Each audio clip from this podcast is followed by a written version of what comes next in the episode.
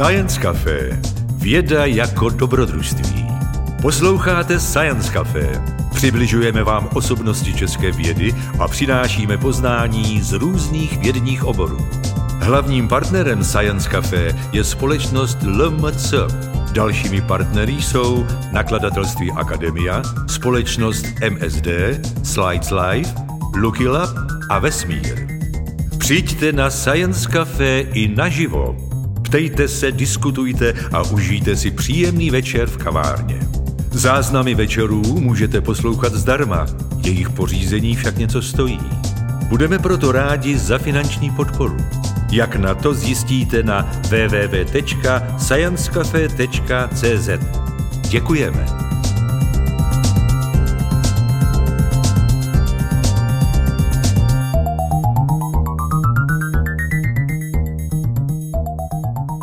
Moc za pozvání organizátorům.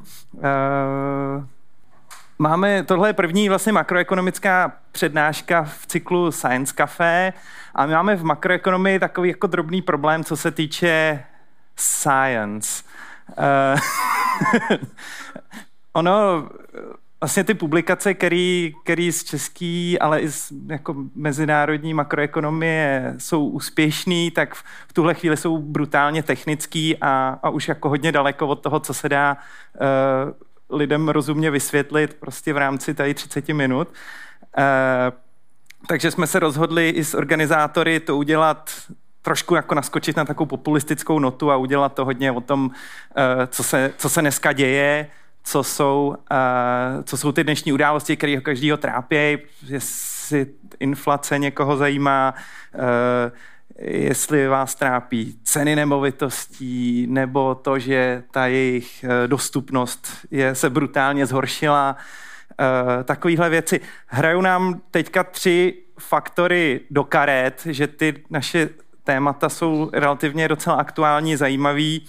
Eh, jedna z věcí je, že po několika letech dostala makroekonomie poměrně jakoby solidní a důležitou uh, Nobelovku v, uh, nebo solidně důležitou. Tak, solidní a důležité makroekonomické téma po několika letech uh, dostalo konečně Nobelovku. V mezi, mezidobí to byly hodně jako mikroekonomický development uh, economics, různé experimenty, uh, takové věci a teďka se to vrací zpátky trochu k makru. Ta, Eh,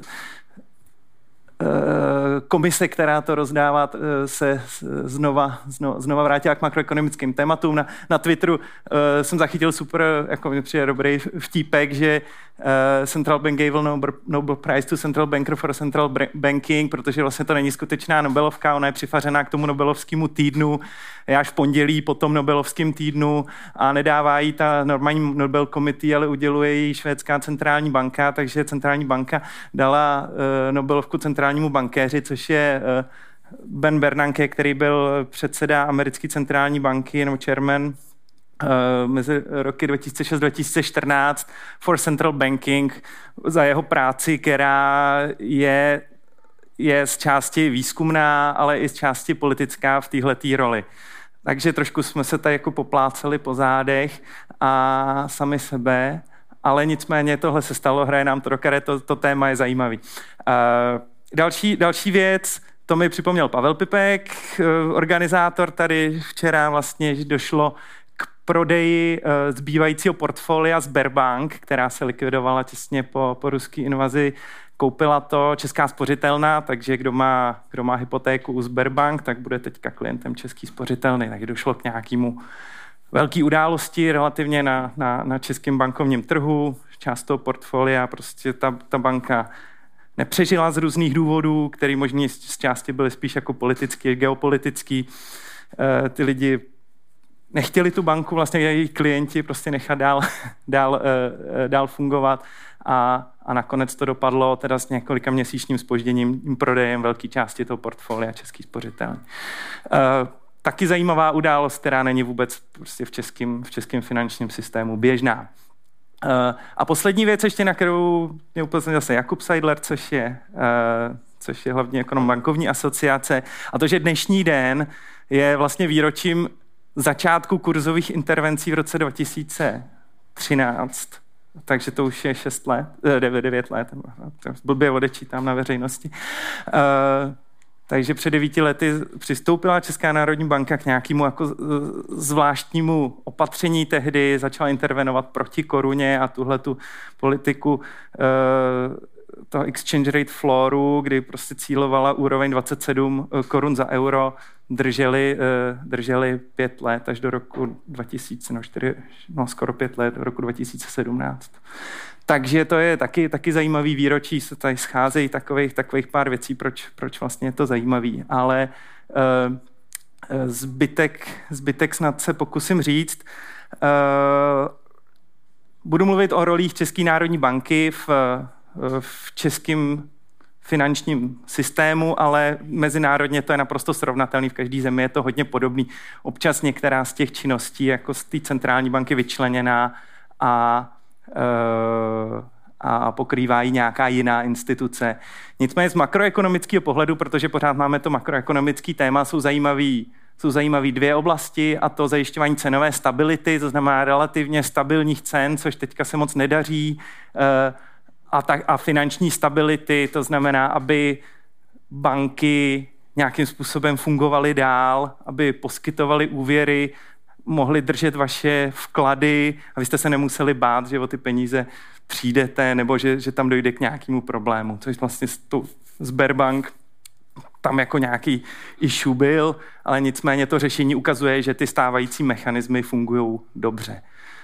Tak, eh, pak má spoustu ještě dalších činností, který, který tady jakoby nebudu, eh, nebudu rozebírat. Peněžní oběh, platební styk, dohled nad, nad finančním trhem, včetně bank, ale i investičních společností, všeho možného, směnáren eh, a regulace, to znamená jakoby vytváření toho právního rámce pro tuhle tu činnost.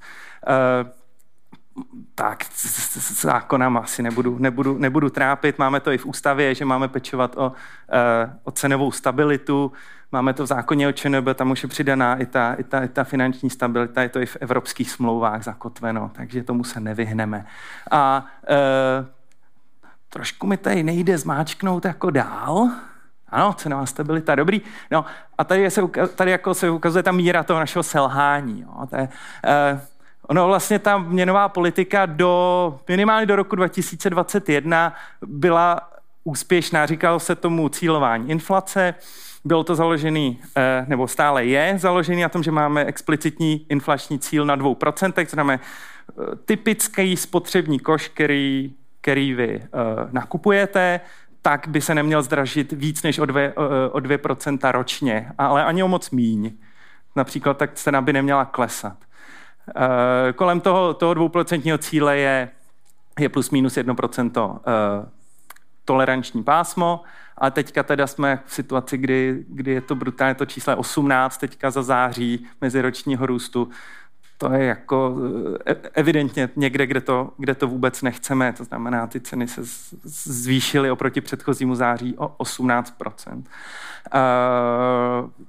Co zatím je, co s tím můžeme dělat? Ono o tom asi bude mluvit trochu i Míra, Baxa v další přednášce, tak doufám, že bude kritický vůči nám taky trochu, ať je nějaká diskuze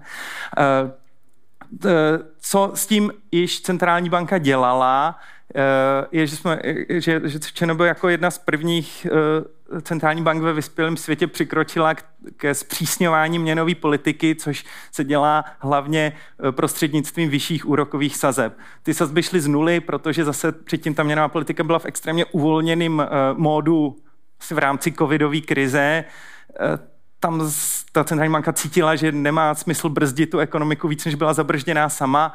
Eh, takže z té nuly, když bylo zřejmé, že vlastně se to překlápí do té inflační situace, ty čísla ještě nebyly tak vysoký, to bylo mezi dvojkou, trojkou třeba, ale už nicméně na ty prognoze to bylo vidět, že se, že se něco blíží, že, eh, že se řítíme do nějakého problému, tak eh, tak bankovní rada přistoupila vlastně k, k cyklu zvyšování úrokových sazeb, který to, který to dohnali z nuly Eh, za rok vlastně na, na sedmičku, což je tempo v historii úplně nevýdaný, ať už v naší nebo v jakýkoliv mezinárodní. Myslím, že se dá říct, že ta, že ta reakce byla hodně razantní, byla hodně včasná. Byli jsme v, v Evropě první, možná společně s Maďary, který tam měli taky, taky obavy, ty mě obavy ještě o kurz, kterým, kterým začal ustřelovat, oslabovat na, na špatnou stranu, takže ty začaly možná týden jakoby před námi minulý rok v, eh, v květnu, červnu.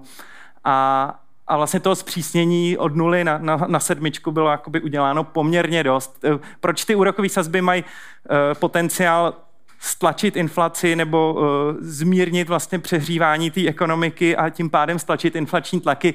Pracujeme s nějakým transmisním mechanismem, poměrně uh, Eh, takový složitý diagram, ale eh, jde o to, že skrze různé kanály ty, ty vyšší úrokové sazby působí na nižší poptávku, nižší spotřebu, nižší zaměstnanost, nižší investiční aktivitu firm, nižší mzdový, uh, mzdový růst a nakonec i, i, i nižší inflaci. Mají prostě celkově restriktivní uh, dopad na tu ekonomiku. Když máte vyšší sazby z hypoték, nejspíš si jakoby budete víc rozmyslíte, jestli vůbec uh, uh, si něco koupíte, jestli uděláte rekonstrukci.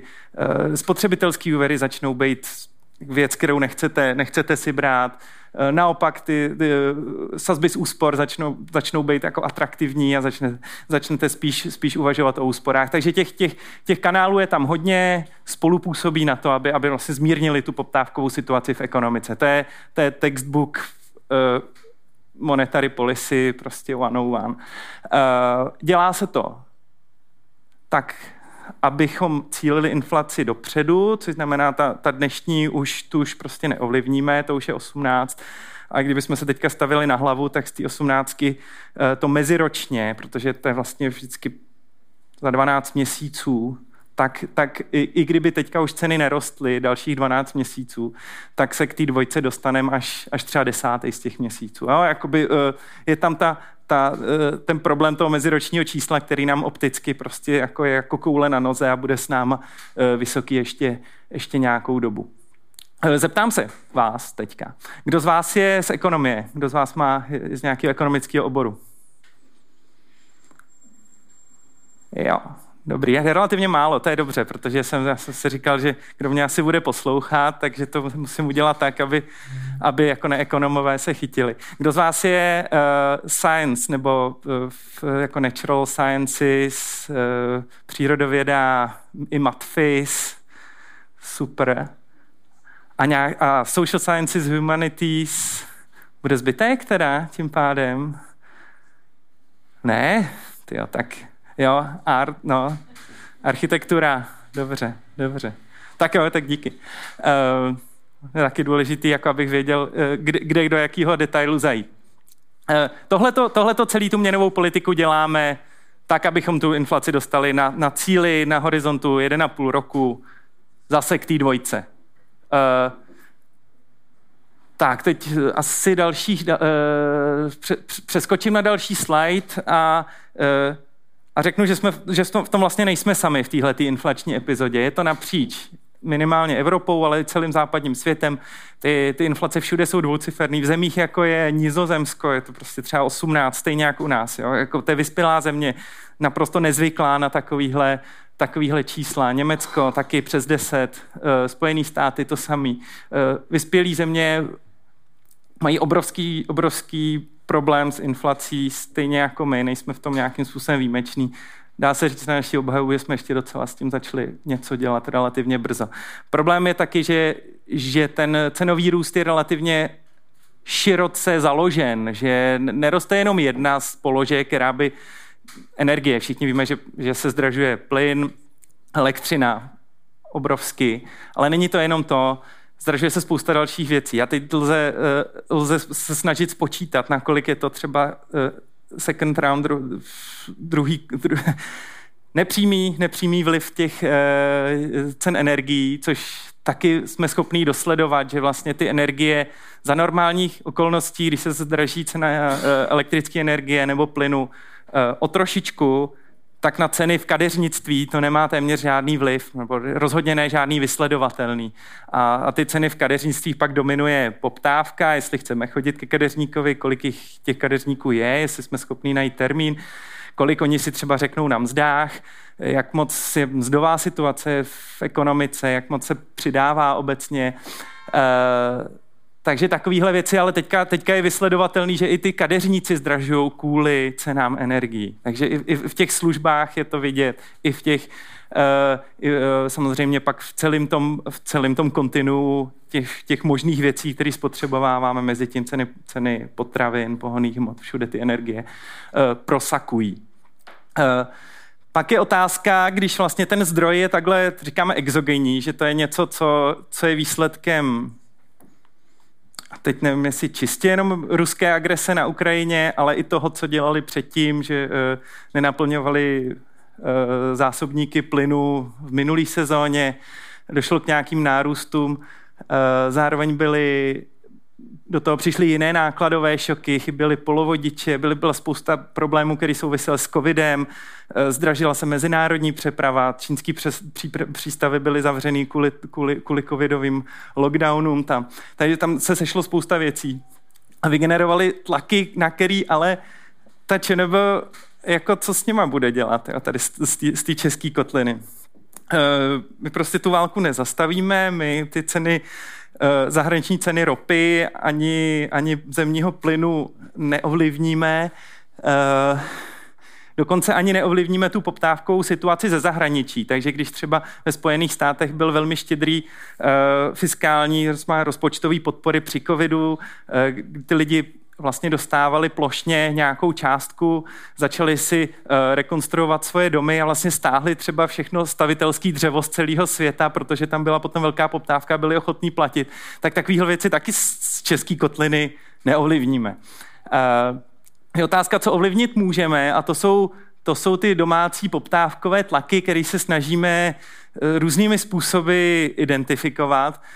Teďka v poslední zprávě, kterou, kterou ČNB k měnové politice vydala, uh, jsme replikovali něco, co dělá Evropská centrální banka, co, co, co, přišlo, uh, co přišlo od nich. A to je docela, docela dobrý nápad, že ty poptávkový versus nabídkový tlaky, to znamená ty, ty části inflace, který, který pocházejí takhle ze zahraničí a jsou jenom cenový nárůsty, oproti těm, který, který pocházejí zevnitř té ekonomiky a, a odrážejí to, že že tady nějaká příliš silná poptávka, kterou ta ekonomika nezvládá e, naplňovat. Tak tyhle ty dva faktory se dají e, odlišit, identifikovat, například způsobem, že, že se koukáme po těch jednotlivých položkách, jestli cena šla společně se spotřebovávaným množstvím. Když, když cena šla nahoru, ale lidi z toho spotřebovávali míň, tak se, tak se dá říct, že to nejspíš bude něco, kde se jim to zdražilo,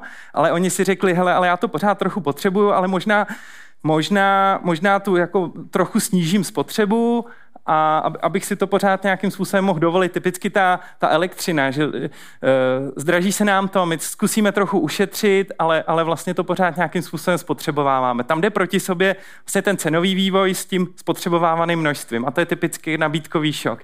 Na druhé straně, když pozorujeme souběh těchto těch věcí, obě, obě dvě věci jdou nahoru, jak cena, tak spotřebovávané množství, tak to asi znamená, že ty lidi to hodně chtějí, a jsou ochotní za to i víc zaplatit. A to je ten jakoby, poptávkový faktor.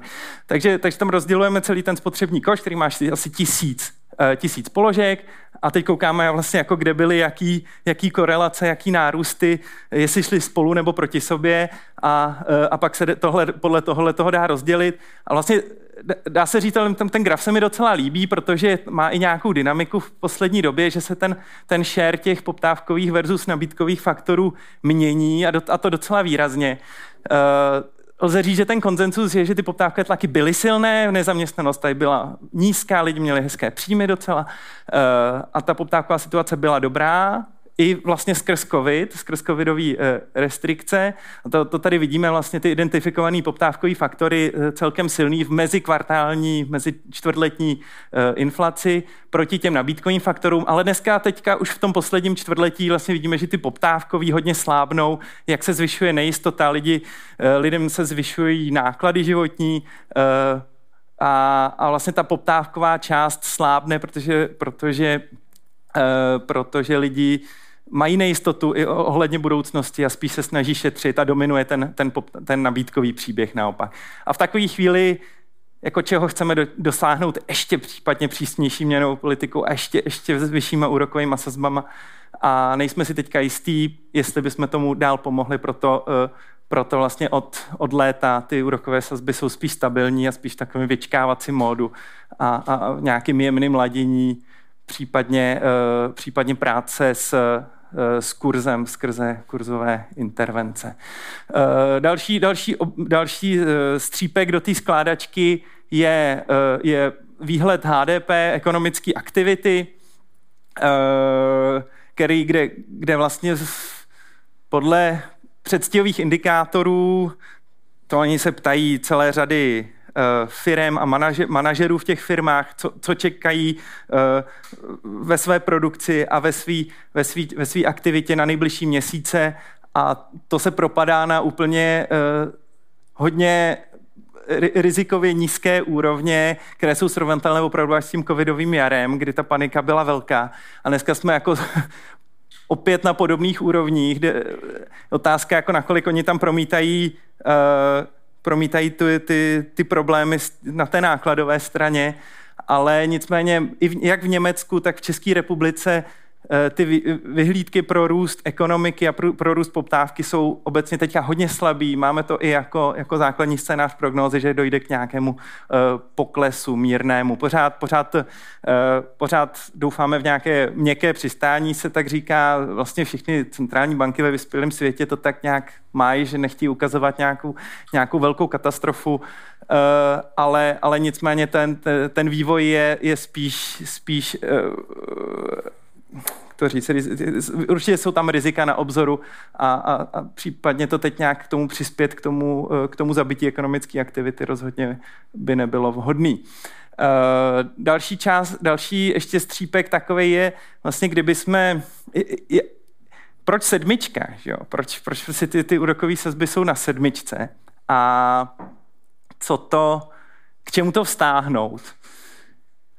I kdyby jsme jako zapomněli na všechny naše modely makroekonomický, máme jakou zkratku DSGE, což je Dynamic Stochastic General Equilibrium model, je to podobný fyzikálním velkým modelům soustava diferenčních rovnic, který popisují chování v té ekonomice. Můžeme se o tom bavit víc, já to téma mám rád. Jestli někoho zajímá tohle, kdo je z matematiky, z fyziky, budu se rád bavit o modelování, ale myslím, že jako na, tu, na, těch, na těch prvních 30 minut to, to je příliš velký detail. Uh, tak kdybychom na tohle to úplně zapomněli, že máme nějaký simulace, případně jsou lidi, kteří tomu vůbec nevěří, říkají, to jste si vycucovali z prstu, to jsou nějaké věci, kterým já nerozumím a nevěřím, eh, tak k čemu to vztáhnout? A jedna věc je, kterou mám docela rád, indikátor, jsou ex ante reálné úrokové sazby. Co znamená, že tu dnešní úrokovou sazbu vezmu a podívám se, v jakém vztahu je s očekávanou inflací do budoucna. Jestli vlastně já si chci vzít úvěr nebo chci spořit při tom, jakou čekám inflaci do budoucna. Teď analytici čekají inflaci do budoucna na rok dopředu 6,2. Při těch měnově politických sazbách na sedmičce eh, nám to implikuje kladné reálné úrokové sazby, to znamená ta nominální mínus to očekávání. Eh, a to je naprosto historicky ojedinělá věc, která by měla být asi častější, že ty, reálně, ty, ty peníze by reálně neměly ztrácet hodnotu, ale spíš si ji nějakým způsobem držet. A vlastně to, to nastalo jenom někdy v roce 2008 naposledy a, a, a znovu, znovu teďka jsme v tom kladném teritoriu, v tomhle vyjádření. Uh, takže to mi dává nějakou indikaci, že vlastně ta měnová politika je v nějakém restriktivním módu. I když zapomenu na všechny modely, na, všechno, na všechny simulace a nevěřím tomu, tak tahle ta úplně super jednoduchá metrika mi říká, OK, minimálně neutrální jste. Eh, i v mezinárodním srovnání tyhle ty ex ante úrokové sazby. Tohle je teda červnový, červnový data. Aby to bylo mezinárodně srovnatelný, tak jsem vzal mm, prognózu OECD, která dělá pro všechny tyhle ty země, výhled inflace na rok dopředu, eh, minus ty měnové, nebo měnové politické sazby, minus tenhle ten OECD výhled, protože jsme takhle jako na špici s Maďarama. Takže ani v tom mezinárodním srovnání bych řekl, že jakoby nejsme nějak zvlášť extrémně uvolněný, jak, jak eh, by spousta lidí jako možná nám chtělo říkat. Možná jsme moc utažený. Tak, uh, ještě, když se, když se mluvím o sazbách, tak bych měl říct i B, že vlastně součástí důležitou toho transmisního mechanismu je, je měnový kurz, který minimálně těma sazbama ovlivňujeme a ovlivňujeme ho i přímo skrze, eh, skrze obchody na, na otevřeném trhu s, eh, s rezervami, který, který, kterými centrální banka disponuje. Eh, byla tady perioda systematických intervencí mezi, mezi, mezi lety 2013 a 2017, jak jsem říkal, tady máme, dneska máme výročí tohoto tohletoho začátku, devátý výročí. A tehdy, tehdy se tím centrální banka snažila zamezit naopak přílišnému na, na té druhé straně, deflačním nějakým tendencím, což znamená nějakým dlouhodobějšímu poklesu cen, což je hodně zvláštní situace, když jakoby klesají ceny a vy vlastně čekáte, že ty ceny budou dál klesat a teď se začnete chovat nějak divně, začnete odkládat tu spotřebu, říkat, hele, tak já ještě počkám, protože mi to ještě vyklesá. Eh, vznikají tam různý zvláštní, eh, zvláštní eh, stavy a vlastně naposledy to zkoušel Rašín za první republiky a, bylo to jakoby hodně bolestivá perioda a většinou to je spojený s velkou nezaměstnaností a s velkou nejistotou, takže se tomu dneska spíše všichni snaží vy, eh, vyhnout, včetně, včetně Evropský centrální bank Fedu, všichni se eh, jakoby snažili tu inflaci naopak postrčit, aby aspoň byla trošičku kladná, aby pod tu nulu nezahučela. Eh, takže tam ten nástroj byl, byl kurzový přímo a teďka pak tady jsou nějaký šmrdly malý oranžový, kde, kde vlastně k těm intervencím téměř nedocházelo, nebo, nebo byly jenom pro státní pokladnu, že se vyměnili státní pokladně peníze, které třeba přicházely z EU fondů, tak my fungujeme jako směnár, nebo či nebo funguje jako směnárna pro, pro, pro, pro příliv EU fondů, takže to jsou tak tyhle ty oranžový malý a teď tady vidíte, že jakoby znova narůstá nějaký sloupeček těch devizových intervencí, který jde opačným směrem. Tehdy to byly oslabo, os, uh, operace na oslabení uh, kurzu, dneska jsou to na posílení nebo spíš zabránění oslabení. Uh, Výsledkem této epizody, kde tady byly poměrně velký nákupy proti koruně, to znamená nákupy devizových rezerv, byla takovýhle nárůst devizových rezerv nebo bilance, vůbec bilance České národní banky, to znamená jako objemu aktiv, který obhospodařuje a který, který má ve svém účetnictví. A drtivá většina toho, ty, ty, ty bilance jsou právě ty zahraniční aktiva, což jsou ty devizové rezervy a ten zbytek je, jsou úplný drobný. To jsou, je, jsou to hlavně devizové rezervy, co, co, co, co je v bilanci.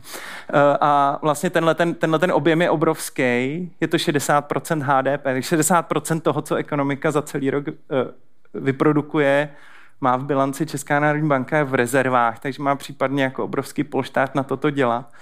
A asi nám, nás ten finanční trh tak trochu oceňuje za tuhle tu palebnou sílu, ke, ke který jsme přišli tak trochu jako, jako slepý k houslím tady na, na konci toho, eh, toho kurzového závazku 2017. Eh, výsledkem je tohle, to, to, že máme teďka obrovskou palebnou sílu i na, tu, na té druhé straně, kdy se vlastně ne, nehodí, aby koruna dál oslabovala, protože by to zhoršovalo, uh, zhoršovalo dovážený inflační tlaky. Uh, to znamená, ta energie, ty energie, ten plyn, ta cena ropy, tyhle věci, které sem přicházejí, my musíme platit eurama, dolarama. Takže kdyby, kdyby ta koruna byla slabší, tak to jako zhoršuje tyhle, ty, eh, tyhle ty vlivy do inflace z těch dovážených eh, eh, statků, a to nejen těch energetických, ale i elektroniky a takových věcí, čehokoliv, co se dováží. Takže ten stabilní kurz nám pomáhá část těch inflačních tlaků zmírnit, těch dovážených. Vlastně v tom středoevropském srovnání z toho vycházíme dost dobře, jako jak ať už eh, polský zlotý nebo maďarský forint od, od ty covidové epizody a vlastně i předtím trendově nějak pos, eh, oslabovali z, z různých důvodů, tak, eh, tak naopak ta česká koruna má spíš posilující tendenci a vlastně nás jako v rámci toho středoevropského regionu aspoň aspoň hodnotí dobře. I Maďaři teďka vlastně třeba uh, museli zvednout tu rokový sazby někam téměř ke 20, ty efektivní 17 a e, jednotýdenní, oni mají nějaký jiný, máme dvoutýdenní reposazbu, oni, oni pracují spíš tou jednotýdenní, ale nicméně ty sazby mají strašně vysoké, ale se to restriktivní pro tu ekonomiku, hodně tam to uvěrování e, je velmi obtížný ale stále jim ten forint jako oslabuje z různých důvodů. Tak myslím, že tohle Tady máme ještě i ten polštář rezerv nám pomáhá s tím, že ta koruna je aspoň stabilní a, tyhle ty problémy nemáme. Tak, jo, to, to oblíbené XKCD, takže jestli je to korelace nebo kauzalita, to asi nejsem schopný říct teďka, ale uh, jdeme dál, protože jsem ještě slíbil, uh, že budu mluvit krátce o finanční stabilitě. Mám ještě můžu ještě 10 minutek tam dát, že jo. Eh, o, o, o té druhé noze, na které, na které Česká národní banka stojí, nebo kterou další úkolu, který, který Česká, Česká národní banka má. Uh, začnu tou Nobelovkou zase, protože to je takový, uh, takový hezký oslý můstek. Bernanke, Diamond a Dybvik dostali za výzkum v oblasti bank a finančních krizí. Eh, ten Ben Bernanke, jak jsem říkal, on byl, on byl eh, chairman, předseda eh, americké centrální banky 2006-2014, za to to nedostal. Dostal to za svůj předchozí výzkum, kdy, ve kterým se zabýval hodně tou meziválečnou velkou depresí a tou finanční krizí, která jí předcházela a tím, jestli se tomu dalo nějak zabránit.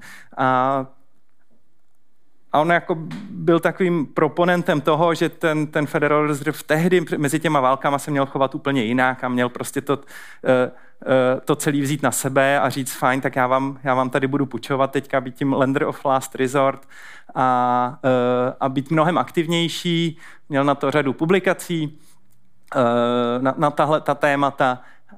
Mimo jiné taky vlastně ta jeho práce a je, je taky známý jeden jeho paper, uh, ve kterým tohletu, tyhle ty úvahy formalizuje v tom jednom z těch DSG modelů, eh, z těch velkých, velkých modelů eh, celé makroekonomiky, že vlastně do toho, do toho vkládají ten finanční sektor a ukazují, že ty, ty šoky ve finančním sektoru jsou schopný eh, amplifikovat a, a posilovat, posilovat šoky v, nebo dopad šoků v celé ekonomice. Takže on jako nejen, nejen že, že měl takový jako case study research prostě toho, to, ty, ty historické periody, on i velmi dobře rozuměl, jak tohle to aplikovat Eh, v těch nových modelech, se kterými eh, ty centrální banky pracovaly. A tak se dá říct, že to byl jako člověk na svém místě, když to přišlo v tom roce 2008-2009 a ta, ta jejich reakce byla, byla silná, byla uh, bezprecedentní. Oni vymysleli spoustu věcí, které do té doby byly tabu. Začali skupovat z finančního sektoru uh, aktiva, které potenciálně by mohly být toxický, u kterých by, by mohlo začít být pochybnost o tom, jaká je jejich kvalita a tím vlastně, tím vlastně zamezili tomu, tomu uh, pro, dalšímu, další eskalaci toho problému. Uh, z dnešního pohledu to vlastně jako je téměř geniální a vlastně světové ekonomice uh, ušetřil tenhle ten člověk takový náklady, že ta, že ta, že ta Nobelovka je jako, jako malou, malou kompenzací za to, nebo malým poděkováním. Takže to, z tohoto pohledu jako já to hodnotím hodně pozitivně.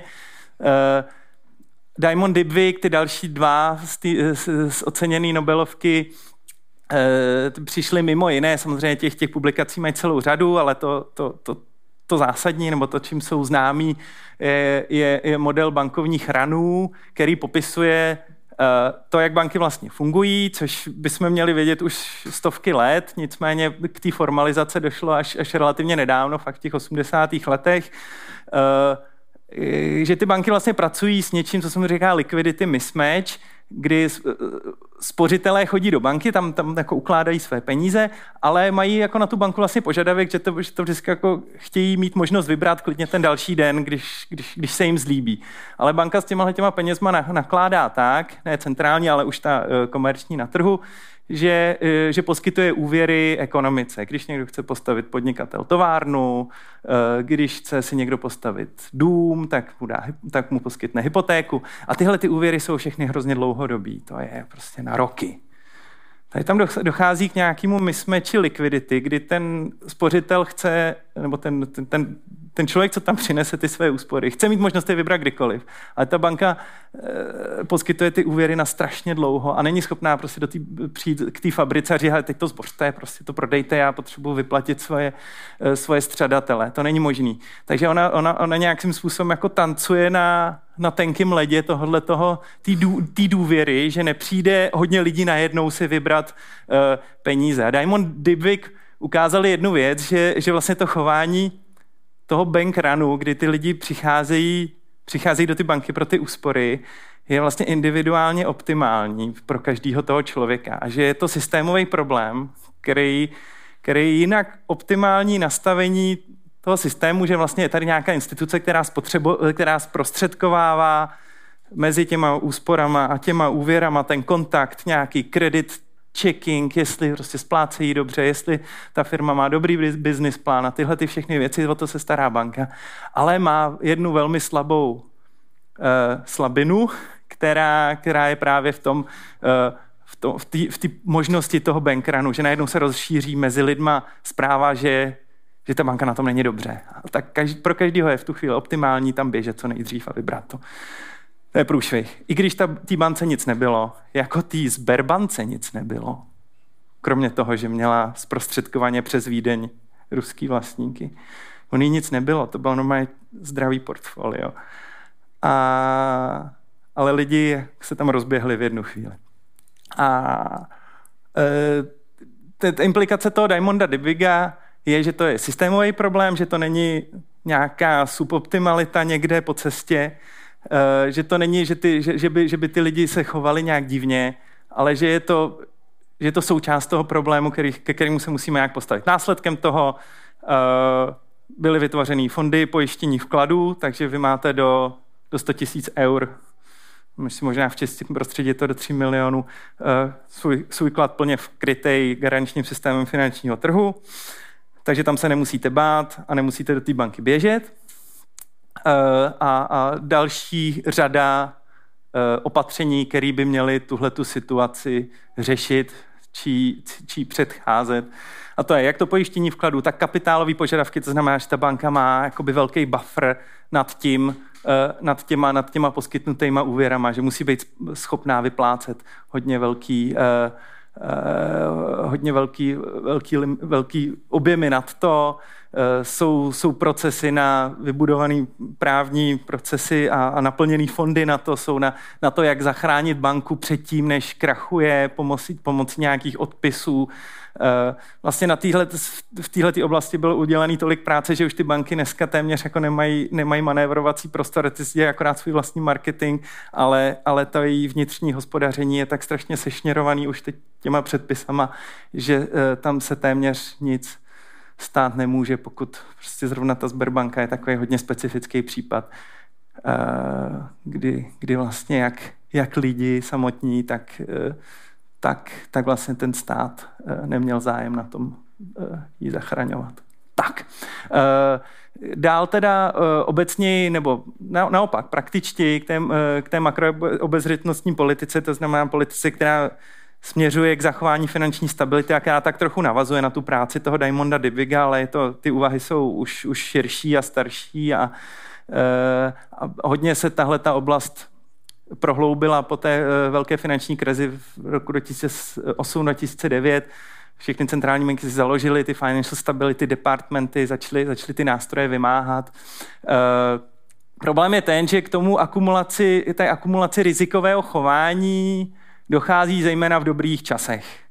Lidi si myslí a banky si myslí, že takhle to půjde do nekonečna, zapomenou na ty, na ty historické špatné periody a e, zadlužují se, zadlužují se třeba víc, e, než by bylo zdrávo. Firmy se zadlužují hodně, jsou optimističtí ohledně návratnosti jejich projektů.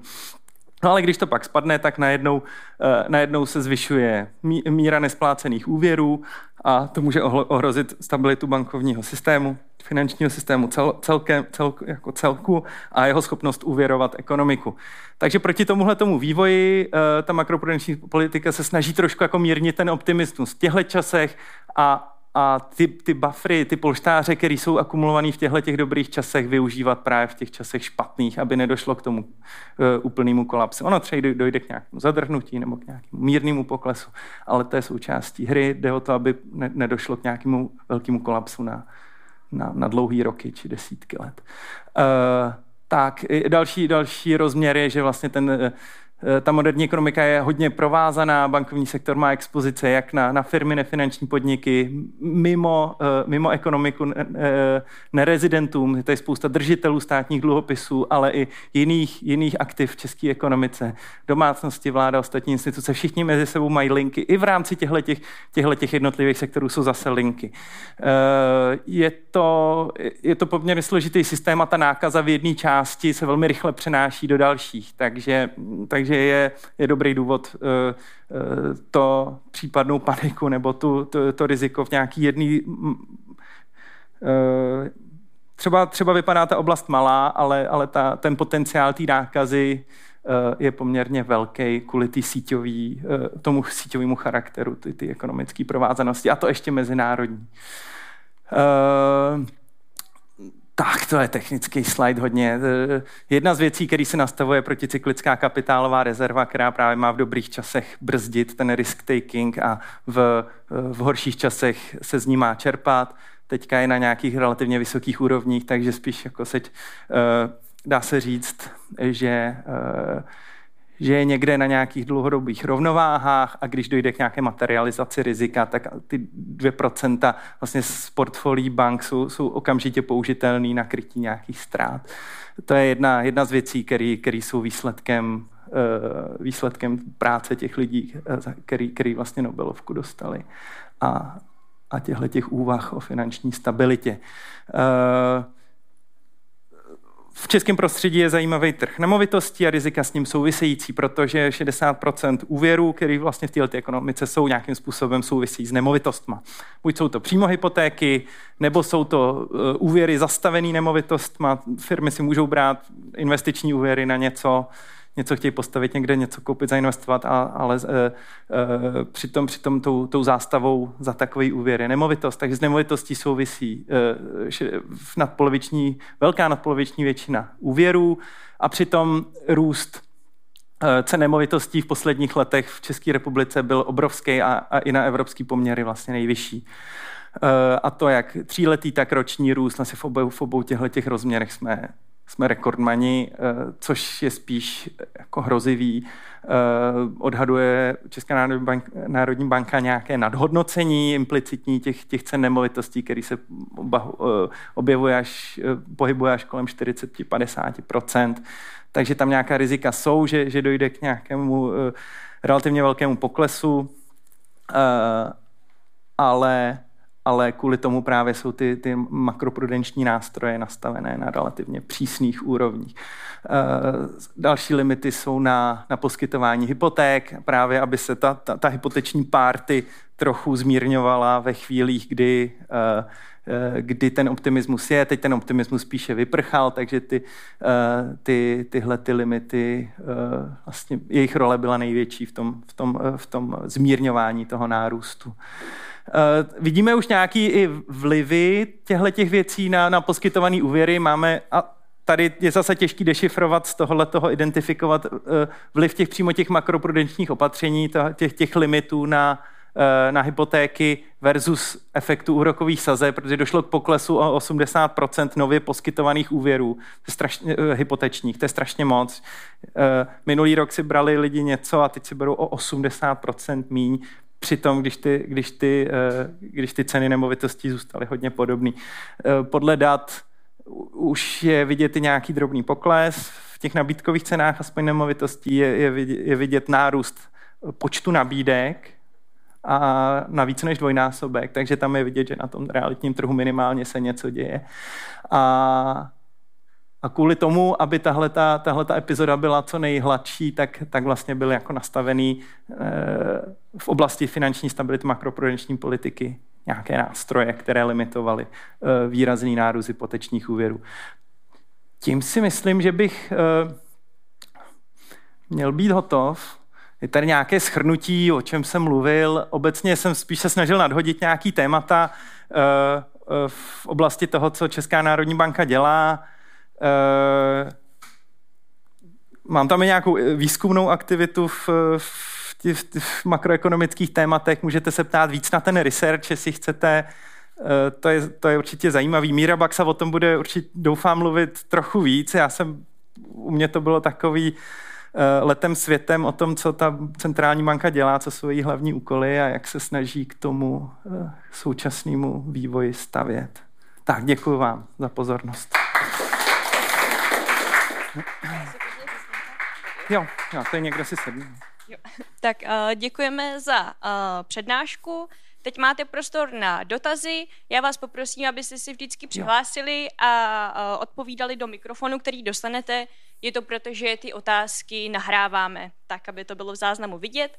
A ještě připomenu, máte také možnost, pokud nás sledujete přes stream, zeptat se nás eh, prostřednictvím webové aplikace Slido, kde eh, eh, to správné místo naleznete pod kódem 10 93 420. A i vy ostatní se můžete samozřejmě zeptat tímto způsobem, pokud se stydíte a nechcete být nahrání. Já vám to číslo tamhle pověsím. Tak a můžete. Dobrý den. Eh, já bych měl možná víc takových dílčích dotazů, co mě zajímají, jenom rychle. Eh, ty devizové rezervy, eh, v jakých měnách vlastně se vytváří a na základě čeho se ta banka rozhoduje, jakou měnu zrovna jako teda nakoupí? A to je jedna otázka. Druhá otázka, Moje taková laická představa je, že jsou teda vysoký ty sazby, že vlastně Česká národní banka víceméně jakoby platí soukromým bankám za to, aby nepůjčovali lidem je to taková velmi zjednodušící teze. Je to jakoby, dá se to tak jakoby říct, nebo je to úplná blbost? Odpovím. A no. ještě poslední věc. Kolik, jestli máš představu, kolik vlastně Česká národní banka teda vyplácí teda těm soukromým bankám za ty peníze, co mají u ní uložený? Kolik to vlastně představuje peněz? Za rok třeba, já nevím. Super. Jo, jo. jo. E, začnu postupně. E, tu jednodušší první otázkou, která je taková, jako, e, ta, ta se dá Eh, zodpovědět snadno, protože eh, ta struktura devizových rezerv odráží zejména to, jak vypadá český export nebo jak český, český obchodní vztahy se zahraničím. Protože většinu věcí dovážíme, vyvážíme s eurozónou, tak taky většina těch rezerv je v eurech. Eh, a protože pro nás je nejdůležitější eurový kurz, kvůli tomu, že to naše blízké zahraničí je eurový, tak, a teď abych neřekl blbost, ale myslím, že zhruba 60%, 55% možná je v eurech, dalších 30% je v dolarech, kvůli tomu, že je to velký, uh, velký trh. A pak jsou tam nějaký menší portfolia v jenu, ve švýcarském franku, švédský koruně.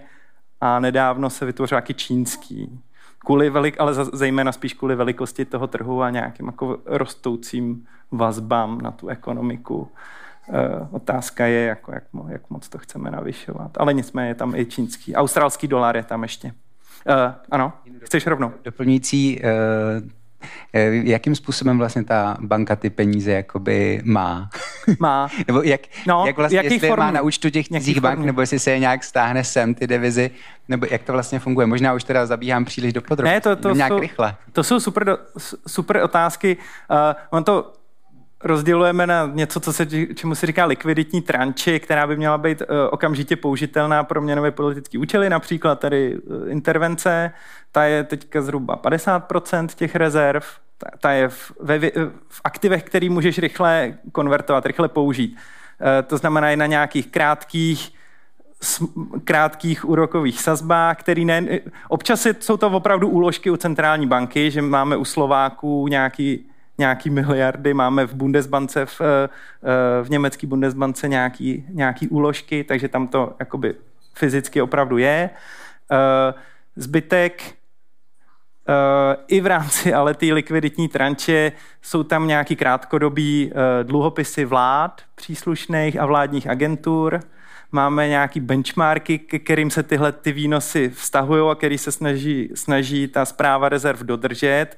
Eh, jsou různý dluhopisové indexy, které třeba sledují jako vývoj německých bundů a ta centrální banka by mě, neměla vlastně jakoby dost, na svých rezervách jako dostávat méně než tyhle, ty, tyhle ty indexy. Část je v akcích, asi 20%, zase jako napříč těma, eh, těma jednotlivými měnama, v kterých je to, je to držený. A, a ten zbytek, jak jsem říkal, likviditní 50, pak jsem říkal 20%, v, tý, v tom zbytek se říká investiční tranče, nebo to nazýváme investiční tranče, kde máme jako delší horizont. To předpokládá, že nebudeme potřebovat ze dne na den nebo z týdne na týden. A, a tam jsou delší dluhopisy, které mají delší splatnost, ale taky vynáší víc. A jsou tam akcie který taky jakoby tam, tam je větší riziko obecně, to nechceš prodávat třeba ve chvíli, kdy, kdy zrovna ty jsou nějaký poklesy a většinou ty, ty devizové rezervy právě potřebuješ ve chvíli, kdy jsou nějaký poklesy. Takže eh, je tam, tam zhruba půlka rezerv je taková investiční, že jako na tom se snaží ta centrální banka mít nějaký výnos, mezinárodně srovnatelný s akciovými indexy, s dluhopisovými indexy. A část toho, asi 50%, je, je, je, je konzervativně držená. Uh, asi řeknu nějaký číslo, jestli těch 50% je hodně nebo málo. Teďka bylo hodnota rezerv 150 miliard někdy uh, zhruba v červnu, v červnu toho roku, polovině tohoto roku 150 miliard. Uh, a kam jsem, kam jsem chtěl dospět? Jo, že, že veřejně známý publikovaný čísla ukazují, že na, ty, na intervenční aktivitu od června do dneška bylo vynaležený zhruba 25 miliard ze 150. Nebo ze 160, možná 155. Takže čísla nemám úplně přesně v hlavě, ale vlastně bylo uh, využitý, řeknu, 15%, 20% uh, těch celkových rezerv na to, co se dělá v posledním půlroce. Tak, uh, takže těch 50% na ty likviditní tranči Může to znít jako hodně, ale vlastně část z toho vlastně už, už jakoby je použitá a nezanedbatelná část toho je použitá. Takže proto vlastně ta likviditní, to, co se drží relativně na těch účtech u těch centrálních bank nízkouročených, tak je vlastně relativně velká pro, pro ten případ té potřeby. A druhá otázka si měla, ta byla, ta byla horší, to bylo na ty, i když nevím, jestli tady se, se mi podařilo odpovědět, ale ta byla na to, kolik a ta, ta úvaha byla správná a byla jakoby, no já vím, a byla ne, byla, ona je to neintuitivní, protože uh, normální stav by byl a dlouho byl, že vlastně centrální banka poskytuje likviditu bankám a od nich si za to vybírá úrokový sazby. A tenhle ten stav, který máme teď, že, centr, že banky si u nás ukládají likviditu a za ní dostávají nějakou úrokovou sazbu, ten je vlastně nestandardní. A je, třeba v Americe se tohle to překlopilo až v posledních třech letech, vlastně v souvislosti s covidem. U nás je to nějakou delší dobu, ale, ale není to úplně standardní. A ty, jak to říct, ty vyplácené úroky jsou relativně velký, jsou v řádu, to se taky lze vynásobit, uh, jsou v řádu jakoby vyšších, myslím, desítek miliard korun. A ale tohle ne, nelze říct, že jakoby odchází někam. To, oni s tím mají úrokové náklady, protože část toho musí dávat svým klientům, ale nicméně to samozřejmě pro ten bankovní sektor uh, vytváří nějaký, nějaký buffer, se kterým, se kterým jako můžou operovat. Takže teď jsou to vyšší desítky miliard ročně. Číslo přesný nevím teďka, kolik to bude ani jak to dopadne, ale... A vlastně ta stahovaná likvidita je nějaká kladná v, v, v, vlastně v tom čistém vyjádření, takže opravdu jakoby za ty úroky platíme, platí centrální banka bankám, co je pravda teďka. A není to, není to běžný historicky. Je to prostě situace, která nastala. No, povědej. A ona, ty peníze, co jim platíte, tak uh, musíte nějak vydělat, nebo si je můžete prostě vytisknout? Kumulujeme ztrátu. No, kumulujeme ztrátu. Ale ta ztráta je z větší, z větší části na těch devizových rezervách. Takže tam, kdy, kdy z devizových rezerv, vlastně paradoxně, když oslabí koruna, když oslabí koruna vůči těm rezervním měnám, tak mi strašně moc, jakoby, nebo to portfolio strašně moc vydělává a ta, a ta ztráta vlastně je jako smazaná velmi rychle. A oproti těmhle těm pohybům je ta, ta vyplácená, ty vyplácené úroky jako hodně malý. No ale no, jako je to issue tohleto, je to issue. No. Já vidím, že tamhle se chystá další otázka. Zeptám se, je to jedna nebo je to také více pod otázek? Je to jedna otázka. Tak do toho. Jo, ona je taková možná trochu filozofičtější. Uh, těm dvou procentům jakoby hmm. cíly inflace. Už jsem to jako kolikrát slyšel, že to zhruba tahle hodnota. E, odkud se to vlastně bere? Je to jako nějaká psychologie lidí, co považují za stabilitu, nebo je to něco jako, co vzniklo jako ve společnosti nějakýma sociálníma věcma, nebo je to prostě jako důsledek, důsledek jako mnoha matematických faktorů, který dohromady jako se nějak vyprůměrují na takovouhle částku a Mm, jo, eh, je, je to důsledek nějakého dlouhodobého vývoje, na kterým ty centrální banky postupně, nebo ty vůbec jurisdikce, někde to je prostě v zákoně napsaný, někde to je někde to je určený ministerstvem financí, jako ve, ve Velké Británii. Eh, k tomu to skonvergovalo. Logika je několik, tam zase, zase několik faktorů. Někdo s tím nesouhlasí. Tady máme, máme hlasitýho kolegu našeho, ex-kolegu Havránka, který, který by chtěl prostě nulovou, eh, cílovanou nulovou inflaci a, a, a chyby historické v inflaci naopak potom jako v budoucnosti zase kompenzovat. Což je taky možný pohled. Nicméně k tomu, k těm dvou procentům, to je, to je zcela jako mezinárodně standardní a e, ty faktory, těch je, těch je víc. E, jednak je ten, že se nechcem dostávat do té deflační situace, do, ty, do, ty, do těch záporných, eh, do, do toho záporného cenového vývoje příliš často. Tady nechceme ani cílit něco, co, bylo, co by bylo blízko nule a co by vedlo k té deflační situaci, která je zase historicky vždycky korelovaná s vysokou nezaměstnaností, s poklesem ekonomické aktivity a s nějakou problémovou epizodou. To je jedna věc. Další věc je, že eh, že je takový podezření, nebo je to i spousta studií se to snaží nějak vyčíslit, že ta, že ta inflace ve skutečnosti nadhodnocuje uh, ty skuteční náklady lidí, protože nezahrnuje substituční efekt. Uh, to by, když se zdraží jedna věc, tak když pro jinou možná. A to ten, to ten statistický úřad nezměří a ten statistický, statistický úřad má nějaký fixní koš, který měří jednou za x let, mění jednou za, mění jednou za x let, ale měří ho furt, každý měsíc. A, ale ty, když, jak se budeš chovat, nebo jak se budete chovat ve chvíli, kdy vám začne zdražovat, já nevím, paprika, tak budete kupovat víc okurek, nejspíš.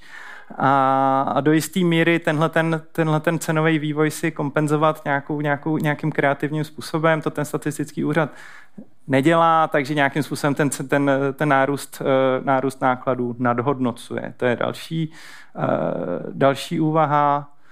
Já si no, volím vás tady no. zastavit a přesunula bych ano. zbytek diskuze Prosím. po další přednášce. Dobrý večer. Na, na Jakubovi je skvělý, že je, se vám přesně ukázal, co dělá ekonom centrální banky. To znamená, vysvětluje vám, že se o těch věcech eh, velmi profesionálně přemýšlí, uvažuje a že všechny fungují a že všichni naprosto přesně vědějí, co, co dělají. Kdyby to takhle bylo, tak by se ale ta, ta disciplína vůbec jako nikam neposouvala, takže já to vezmu přesně z toho obráceného hlediska a zkusím to vzít o tom, no, že, že prostě máme nějakou inflaci, kde se vzala, co o ní vlastně víme a taky budu mluvit o tom, co o ní nevíme, protože to je často ještě to mnohem zajímavější, než to, co, to, co, vlastně, to, co vlastně víme. Tak eh, První věc, kterou je možná dobrý říct, je, že inflaci je strašně obtížný předpovídat. Zní to jako banálně, já to zkusím za chvíli osvětlit, proč to tak je, ale první tady je jako takový titulek o tom, že vlastně inflace nás těch poslední, v té poslední dekádě docela jako překvapuje, docela jako zásadně. Nejdřív v období po velké recesi, tady je titulek z World Economic Outlook, to je velká publikace vydávaná přehlednu o vývoji, ekonomice, o vývoji ekonomiky vždycky dvakrát do roka Mezinárodním měnovým fondem a tady je titulek jedné kapitoly z roku 2013 Pes, který neštěkal, kde, kde pro boha je jako inflace spala nebo se schovala nebo kde skončila. Protože jsme řešili záhadu, že bychom jako měli mít inflaci a ona jako není, anebo že bychom měli mít deflaci a ona taky není, protože prostě inflace byla jako furt stejná a přestože ekonomika se hrozně bláznivě vyvíjela a to vlastně nedává jako logiku, takže jsme se to jako snažili vysvětlovat. No a během pár let jsme se dostali do situace, kdy se ve stejném Mezinárodním měnovém fondu, teda pravda v jiné publikaci, uh, objeví titulek jako zůstane ta inflace vysoká? Jako kde, kde se vzala? Proč je tak vysoká a, a, a jak to vlastně bude? Ale důležité je říct, že ta odpověď jako záleží na tom, co vlastně teda teďka ty centrální banky a ne a taky vlády, vlády udělají. Tak uh, proč se teda vůbec jako inflací zabývat, proč ji nemáme rádi? Tak to, že klesá hodnota úspory je triviální, to v zásadě všichni vědí. Ty další důvody jsou trochu možná složitější, ale pomalu ještě důležitější. To první, hned pod tím klesající hodnotě úspory, že ne všechny ceny rostou stejně rychle. Jo? Inflace je nějaké průměrné číslo, ale to znamená, když rosteme dneska o 18%, že některé věci se skoro jako zdvojnásobují a některé zůstávají relativně blízko nuly. To znamená, že dochází ke značnému pohybu relativních cen, což už má značný dopady na rozhodování v ekonomice a to vlastně ani lidi nemají rádi, protože co se taky děje, je, že ceny ve všech inflačních epizodách rostly výrazně rychleji než mzdy, takže ty, ta inflace má vždycky jako dost negativní dopad na životní úroveň, když, je jako, když, se, když začne být trochu větší. Obtížně se plánuje ve firmách. Eh, jedna hospoda, kam rád chodím, chystá martinskou husu a řešila, jaký nacenit, jo? protože minulý rok stál 290, ale to řekli prostě 390, zdražily se energie, boom. A žádná sofistikovaná úvaha na tom není a prostě doufají, že to své zákazníky najde. E, další věc je horší konkurenceschopnost mezinárodní. A když roste hodně inflace ve srovnání s ostatními zeměmi, tak to znamená, že se jako zhoršuje, vlastně, že ty, že ty firmy musí zkrátka platit víc za domácí vstupy, když kurz měny zůstane furt stejný, takže se jim zhoršuje, e, zhoršuje jejich postavení na trhu. A taky, když jsou vyšší úrokové sazby, tak jsou vyšší úrokové náklady firm, který pak mají větší chuť brát si úvěry v cizích měnách, což do značné míry komplikuje fungování měnové politiky do budoucna, takže měnová politika jako, nebo centrální banka jako není ráda, když má úrokový sazby vyšší, než má okolí, ale zároveň ví, že když má jako vysokou inflaci, takže nedělat ty vyšší úrokové sazby není něco, co by vlastně byla, byla možnost, takže uh, se vlastně snaží trochu balancovat na nějaký, na nějaký, na nějaký tenký hraně, zejména v malé otevřené ekonomice, jako je ta, jako je ta naše. Proč inflace vzniká? Uh, tradičně se o inflaci mluví jako o inflaci poptávkové, nabídkové, podle toho, z které strany ekonomiky se bere, ale podle mě je takový dělení úplně k ničemu, protože nikdy v reálném čase nedokážete zjistit, která inflace je poptávková, která je nabídková. Uh, Jakub tady prezentoval nějaké odhady, Uh, fair enough, uh, jako je dobrý, že se to prostě snažíme nějak jako odhadovat a tenhle problém složitý nějak vyřešit, jako od toho, jako ekonomové jsme vlastně jako placený vámi lidmi v rámci daní a tak, takže je to důležité to zkoušet, ale myslím, že je lepší se, uh, se bavit o tom, zamyslet se nad tím, proč jako vlastně inflace vzniká a ta inflace vzniká, když jsou podmínky k tomu, aby ceny mohly růst. To zní trochu jako tautologie, jako triviálně, ale jsou prostě časy, kdy ty podmínky splněné jsou a jsou časy, kdy ty podmínky moc splněné nejsou. První, když vezmu třeba českou zkušenost, tak my tady máme někdy od roku 2015-2016 relativně velký napětí na trhu práce s relativně malou nezaměstnaností a s relativně rychle rostoucími, rostoucími mzdami. Ne ve všech odvětvích samozřejmě, ale jako tam, kde to trochu jako jde možný, tak tam ten růst mest docela pozorujeme. Takže nízká nezaměstnanost dovoluje říkat se o vyšší mzdy. Ale to neznamená, že vyšší mzdy se vám jednoznačně promítnou do vyšší inflace. K tomu, aby mohla vzrůst inflace, potřebujete mít firmy, které si můžou dovolit zvýšit ceny. A my jsme relativně dlouhou dobu měli situaci, kdy ty firmy eh, nevypadaly, že si můžou dovolit ty ceny zvyšovat. Z několika důvodů. Konkurenční postavení na trhu u nás není zdaleka taková konkurence, jako je v Polsku nebo v Německu. Vidíme to, když jezdíme na nákupy za hranice, zejména já, co bydlím v Liberci. Ale pořád tady byla jako do covidu velká šance nahrazovat domácí zboží zahraničním, takže to vlastně drželo ty ceny z velké části hodně stabilní, minimálně tam, kde nebyl velký podíl jako lidský, lidský práce, která byla tlačená tou nízkou nezaměstnaností. A teprve v době covidu, kdy najednou uh, došlo k tomu, že některý zboží zkrátka nebylo a kdy lidi začali být doma a změnila se velká spousta věcí, tak uh, pro spoustu firm najednou nastala možnost zvyšovat, zvyšovat ceny, protože ta role v tom konkurenčním prostředí se dramaticky změnila. A tohle taky ukazuje, proč my vlastně neumíme dost dobře předpovídat inflaci. My samozřejmě máme jako hromadu sofistikovaných metod, jak to dělat, ale přesto jsme překvapováni, protože my sice jsme schopní říct, vzniká nám nějaké napětí na trhu nebo tak, ale nejsme schopní dobře předpovědět ten timing a tu sílu toho efektu, jaká nastane. Nevím, jestli by se mnou jako souhlasil, nevím, jestli by se mnou souhlasil váš monetary department, který dělá projekce, ale já jako tam nejsem, takže si to můžu dovolit takhle říct, že tohle prostě předpovědět, že že ty ceny začnou růst takhle rychle a takhle náhle, to je jako fakt nesnadný a to jsme moc nečekali. No pak tam jsou další dvě věci, proč vzniká inflace.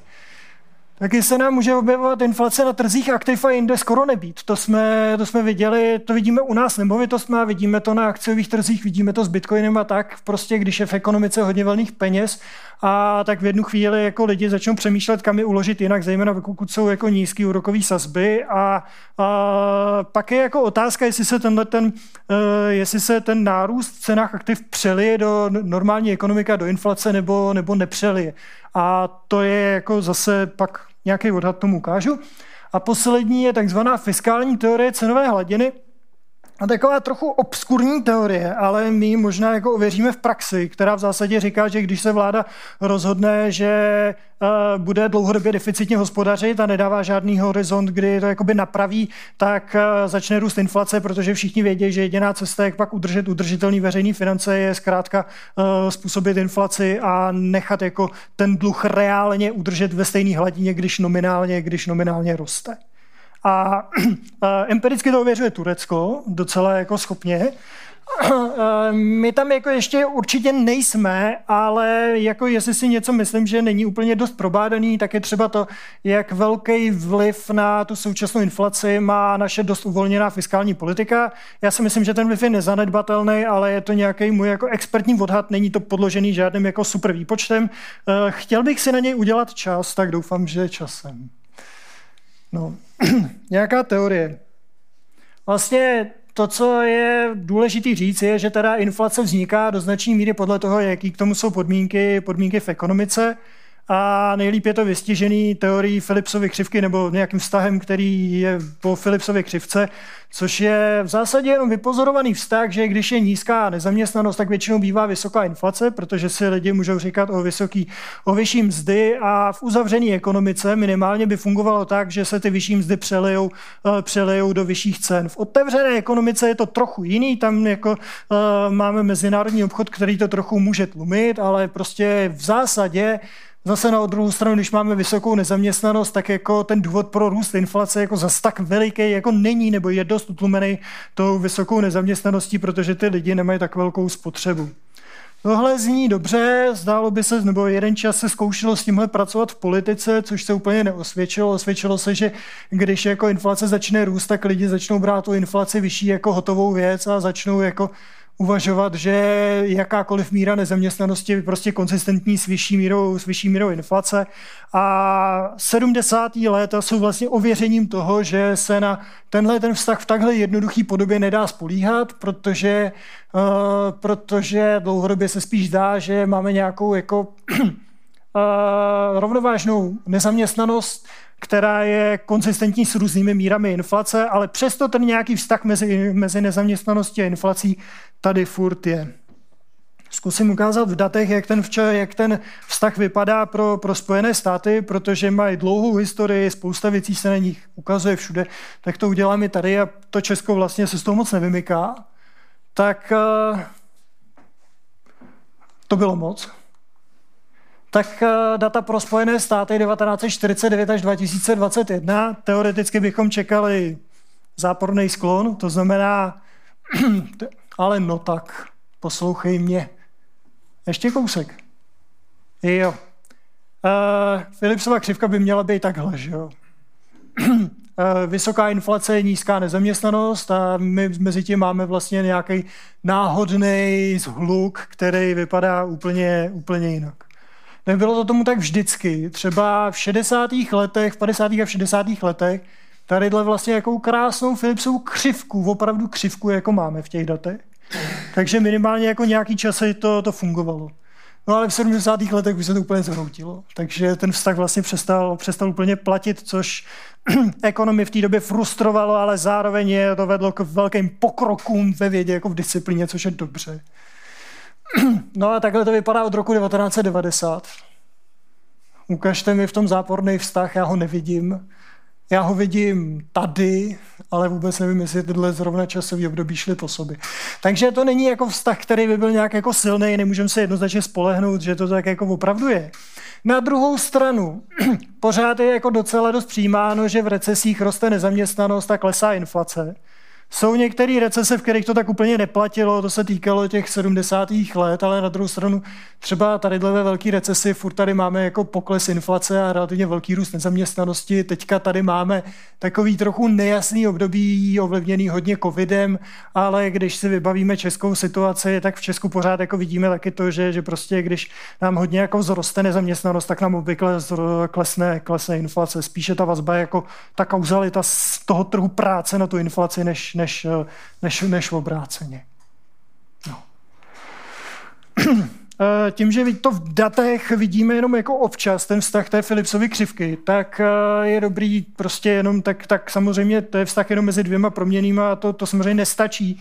Ten svět je komplexní, takže eh, když se snažíme popsat dynamiku inflace pomocí vztahu daného tou Philipsovou křivkou, tak eh, je potřeba ten vztah jednoduše mezi inflací a nezaměstnaností trochu rozšířit. Tak první takový rozšíření je, že zkusíme vzít v úvahu to, že máme nějakou rovnovážnou nezaměstnanost a že víc než nezaměstnanost samotná bude hrát roli nějaká jako odchylka od nějaké rovnovážné nezaměstnanosti, která se ještě v průběhu času může trochu měnit. Už to je nějakým způsobem sofistikovanější vyjádření toho, co, eh, co můžeme pozorovat. Další takovýto rozšíření je o to, že budeme uvažovat třeba o tom, že od takové ty nabídkové šoky, typicky teď, jako vyrostly energie jako blázen, který se okamžitě promítnou do inflace nějakým způsobem, takže to je přesně tady ten člen, aby to vypadalo vědecky, tak je napsaný řeckým, řeckým ní. A pak tu máme očekávanou inflaci, jakože spíš než jako, že by hrála roli, že, že ta inflace nějakým způsobem ovlivňovaná tím, jaký si lidi myslí, že bude inflace, protože na základě to vytvářejí svoje očekávání, který promítají do své představy o to, jakou chtějí mzdu. A když mají možnost si tu mzdu aspoň o trochu říct, v její ekonomice nějaký podíl takových lidí vždycky je, tak uh, ta inflace svým způsobem je ovlivněná z velké části očekávání. No. Ve formě současná ekonomie hodně uvažuje v takzvanou, o takzvané nové Keynesovské Philipsově křivce, tedy v takzvané hybridní formě, která v podstatě říká, že inflace jako taková je ovlivněna očekáváními, očekávanou inflací do budoucna a nějakou váhou odpovídá tomu, jaká byla inflace v minulosti. Prostě nějaký lidi jsou hodně jako, že se koukají dopředu, nějaký lidi, já třeba odcházím vždycky ven v tom tričku, jaký jsem potřeboval na včerejší počasí, protože jako jsem fakt jako se mě nebaví sledovat, jaký bude počasí, takže se občas jako pletu, že jo. Ale to není zas tak zásadní věc, ale pro spoustu lidí není inflace zas tak zásadní věc. Takže ale no tak, no. Takže, takže tadyhle je nějaký, každopádně tadyhle jsou postižená ta očekávání a zase ta, zase ta reálná ekonomika, to znamená rozdíl mezi HDP, jaký je a nějakým trendovým HDP, jaký bychom očekávali, že by měly být, kdyby v té ekonomice žádné inflační tlaky nebyly. Co je z toho důležitý, z toho, kam to naše poznání ekonomů dospělo, je, že klíčovou roli pro ovlivňování inflace hraje reálná ekonomika. Když je ekonomika přehrátá, je inflace skoro vždycky. Eh, když, eh, anebo přijde ta inflace, jako se ukázalo u nás. Velkou roli hrajou samozřejmě ty nabídkové šoky a velikonskou roli hrajou inflační očekávání. A to skvělé, co se podařilo centrálním bankám od 90. let, bylo to, že se jim podařilo ta inflační očekávání u spousty lidí zásadě stabilizovat, aby měli pocit, že ta inflace bude dlouhodobě stabilní, alespoň v některých zemích. A tím, že ta inflace je do značné míry ovlivňovaná očekávanou inflací, tak už jenom to, že lidi čekají stabilní inflaci, způsobuje stabilní inflaci a funguje to trošku tautologicky. Má to ještě tu výhodu pro měnovou politiku, že uh, když se centrální banka rozhodne snížit inflaci, tak to v tomhle tradičním způsobu znamená, že když jako inflace má jít dolů, takže prostě vzroste nezaměstnanost, že zkrátka není jiná cesta, že zkrátka jediná možnost, jak snížit inflaci, je způsobit recesi. Ale v tom novém keynesiánském rámci, kde uvažujeme o nějaké možnosti ovlivňovat přímo inflační očekávání a ne, nejenom skrz vývoj reálné ekonomiky, vzniká to kouzlo, že když se centrální bankám podaří stabilizovat inflační očekávání, tak jenom tím, když se jim podaří stabilizovat inflační očekávání, tak dokážou snížit inflaci a přesto nemusí dojít k recesi. Tohle to se podařilo v mnoha zemích v 90. letech, podařilo se to do nějaký míry u nás. Ovšem, centrální banky se do nějaký míry staly tak trochu z mého pohledu obětí vlastního úspěchu, protože tím, jak se jim podařilo tu inflaci jako hodně stabilizovat a tak, tak vlastně všechny modely nakalibrovaly na to, jakože se jim dlouhodobě bude dařit tu inflaci stabilizovat na nějaký míře. Takže dneska ty předpovědi České národní banky třeba směřují k 2% inflaci, když centrální banka nebude nic dělat, protože ta 2% inflace je v těch modelech jako kotva. A je to způsob založený na těch předpokladech, že centrální banka je skutečně schopná vnutit lidem v ekonomice představu, že inflační očekávání budou dvě, budou, že inflace bude v budoucnu nějakým dohledným budoucnu 2, 2%. To je dost jako silný předpoklad. No, pojďme se podívat jak na ty inflační očekávání, tak nějaký přelivy inflace v ekonomice. Tak odkud se bere současná inflace? Jo? Jestli je jako nabídková nebo poptávková, tak co můžeme udělat? Je, že si můžeme vzít jako jednotlivé kategorie, kategorie inflace a takhle se na ně podívat a zkusit, jestli z toho něco vykoukáme. Jediný, co já z toho vykoukám, je, že tam je velký rozdíl mezi jednotlivými položkami. Ale už to je dobrý vědět, protože je dobrý vědět, že, že prostě tady to máme nějaké energie, které nám vzroste o 40%. Potraviny se nám pohybují někde okolo 20% a další v oblasti, ale pak máme některé jiné oblasti, které se vlastně až za stolik jako nemění. To znamená, že vlastně ty firmy a zaměstnanci v těchto oblastech jsou na tom dost byti, protože jejich naděje na to, že by dostali vyšší mzdy díky vyšším tržbám je v podstatě nulová. A to je ta věc, která vytváří z té inflace jakoby problém. No tak nabídková poptávková inflace, podle mě to je prostě nekoncept na zahození v praktické politice, takže si myslím, že je dobrý se podívat a zkusit třeba modelovat jako přelivy mezi jednotlivými kategorii, kategoriemi, uh, kategoriemi cen, protože z toho se dá vykoukat, jestli se nám nějaký inflační tlak v nějaké části ekonomice projevuje třeba v celkové inflaci, v jádrové inflaci, nebo odkud se nám vlastně inflace bere. Tady je taková jednoduchá takzvaná analýza propojenosti. Uh, anglicky se tomu říká connectedness approach. Je to založený na odhadech spilloverů z vektorové autoregrese. To je takový jednoduchý statistický nástroj, který řekne, vem si vektor proměných a každý ten vektor, promě, a ten vektor proměných prostě udělej z něj regresy na, na spoždění, na několik spoždění těch, těch všech proměných a vlastně z minulosti zkus extrapolovat, co se bude, co se jako v ty, co, co, se, co se děje. To znamená, že když se změnila já nevím, třeba tadyhle, eh, když se změnily housing prices, to znamená cena nemovitostí, tak za jak dlouho ovlivnila ostatní ceny v ekonomice, jestli, jestli vůbec. No a z toho tadyhle je v podstatě použitých devět proměných pro Česko. A jádrová inflace, to znamená bez energie a bez, bez, bez jídla, jídlo, energie, eh, housing prices, to znamená ceny bydlení, jednotkové ceny práce, Eh, mzdy v průmyslu, mzdy v, ve stavebnictví, a počet volných pracovních míst v ekonomice a míra nezaměstnanosti. No a když jsme v plusu, tak to znamená, že, že nám ta daná proměna velmi silně ovlivňuje eh, všechno ostatní a když je v mínusu, tak to znamená, že ta proměna je naopak ovlivňována tím vším ostatním. A tady vidíme, že v Česku jako v těch posledních jako deseti letech velikánskou roli hraje ta nízoučka, ta, ta vlastně relativně nízká míra nezaměstnanosti, která se zdá, že nám jako pohání ty, ty veškerou propojenost v tom daném systému a vidíme to tady, že vlastně z nezaměstnanosti nám vedou velký šipky silný na spoustu dalších, na spoustu dalších proměných. No a druhá taková centrální proměna, která nám hodně věcí ovlivňuje, jsou tady housing prices, který se nám prostě promítají taky do nezaměstnanosti, taky do prostě do, do mest v tom construction sektoru, ale ne až tolik. A vidíme, že housing prices jsou prostě jedna ze zdrojů, eh, ze zdrojů té inflace, kterou u nás máme a ta energie slavná, ta se nám tady projevuje až tady úplně na konci. Teprve v posledním období. Takže tahle ta analýza, kterou jsme s kolegou Lukášem Váchou dělali uh, při takové nějaký zábavné příležitosti, uh, to třeba někde v kulárech, tak, uh, tak tahle analýza vlastně ukládá, ukazuje, že ta inflace v Česku je do značné míry tažená vnitřními faktory, přehřátou ekonomikou, která je tady už relativně dlouho a znamená v podstatě, že Česká národní banka, přestože reagovala zvyšováním úrokových sazeb relativně dřív než jiné centrální banky, tak s ohledem na to, v jakém stavu ta ekonomika byla, tak, trvala, tak reagovala prostě velmi pozdě. A že dost možná neměla jako vůbec snižovat ty úrokové sazby tak eh, razantně v době covidu, ale to bylo o procento, ale já bych spíš to datoval až do doby toho kurzového závazku, který z mého pohledu a z různých odhadů, a bylo to vidět i na tom v období, kdy se akumulovaly ty devizové rezervy, byl do značné míry přetržený a při, přispěl k tomu přehrátí ekonomiky, který jsme tady před covidem, před covidem nějakým způsobem měli. No. tak eh, to je jedna věc, kterou můžeme zjistit. Druhá věc je, co teda můžou centrální banky udělat s inflací.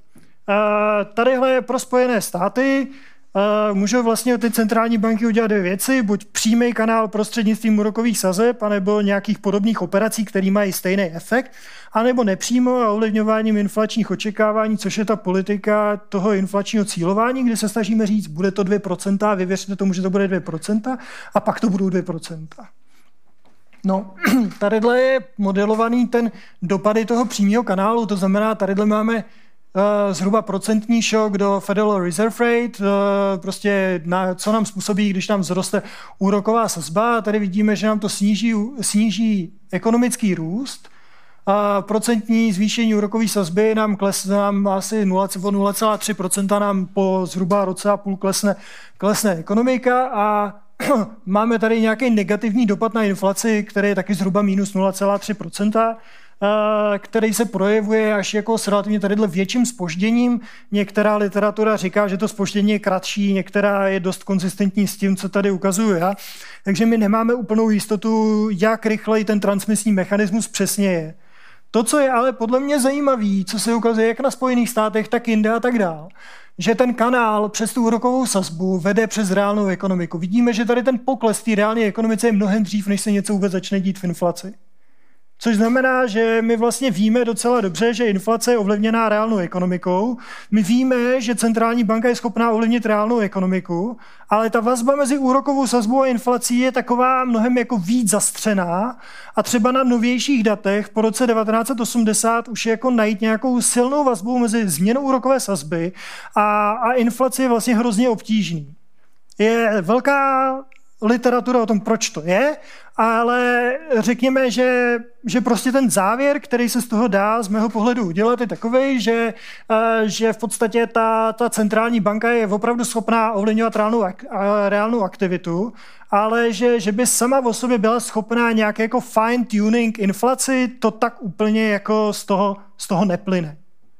Přesto, i když se z tohohle může zdát, a teprve jako pak vůbec těch nějakých výsledků, který by zahrnovali uh, tohle do roku 2008, ty výsledky, když tam dám další období, já je tam mám, ale já je přeskočím, protože jsou komplikovaný na vysvětlování, tak, uh, ale jak já je ukážu, jenom tady ukážu, že tady to máme zase prostě zvýšenou úrokovou sazbu, je tam trochu víc proměných, protože tam prostě jsou potřeba, ale je s méně proměnýma, ty výsledky jsou docela konzistentní. A tadyhle vidíme, že na inflaci dokonce tadyhle zvýšení úrokových sazeb, dokonce nám inflace spíš jako roste, než klesá, že tam vlastně vůbec neklesá. Což je jako netriviální závěr, ale, ale v podstatě se zdá, že i ta efektivita centrálních bank ovlivňovat inflaci skrz ten přímý kanál je mnohem v těch posledních letech mnohem menší, než byla, než byla dřív. A, takže se můžeme ptát, jestli teda vůbec jako úroková sazba k něčemu je. Dobrá zpráva je, že historická evidence nám ukazuje, že opravdu je, že prostě, když uděláme historický exkurs, exkurs do, do minulosti, tak víme, že když se jako opravdu zvýšila úroková sazba, jako když se centrální banka rozhodla, že opravdu s inflací něco udělá a šla do toho víc rozhodujícím způsobem, než do toho momentálně šla PČNB, tak byla schopná tu inflaci skrotit. To se podařilo i s tou velkou inflací mezi lety 1970 až 1990 v různých zemích. V Americe by to v období končilo s rokem 1980 někdy dva, ale třeba v evropských zemích až spíš okolo toho roku 1990 ta velká inflace přišla taky do nějakým způsobem nečekaně.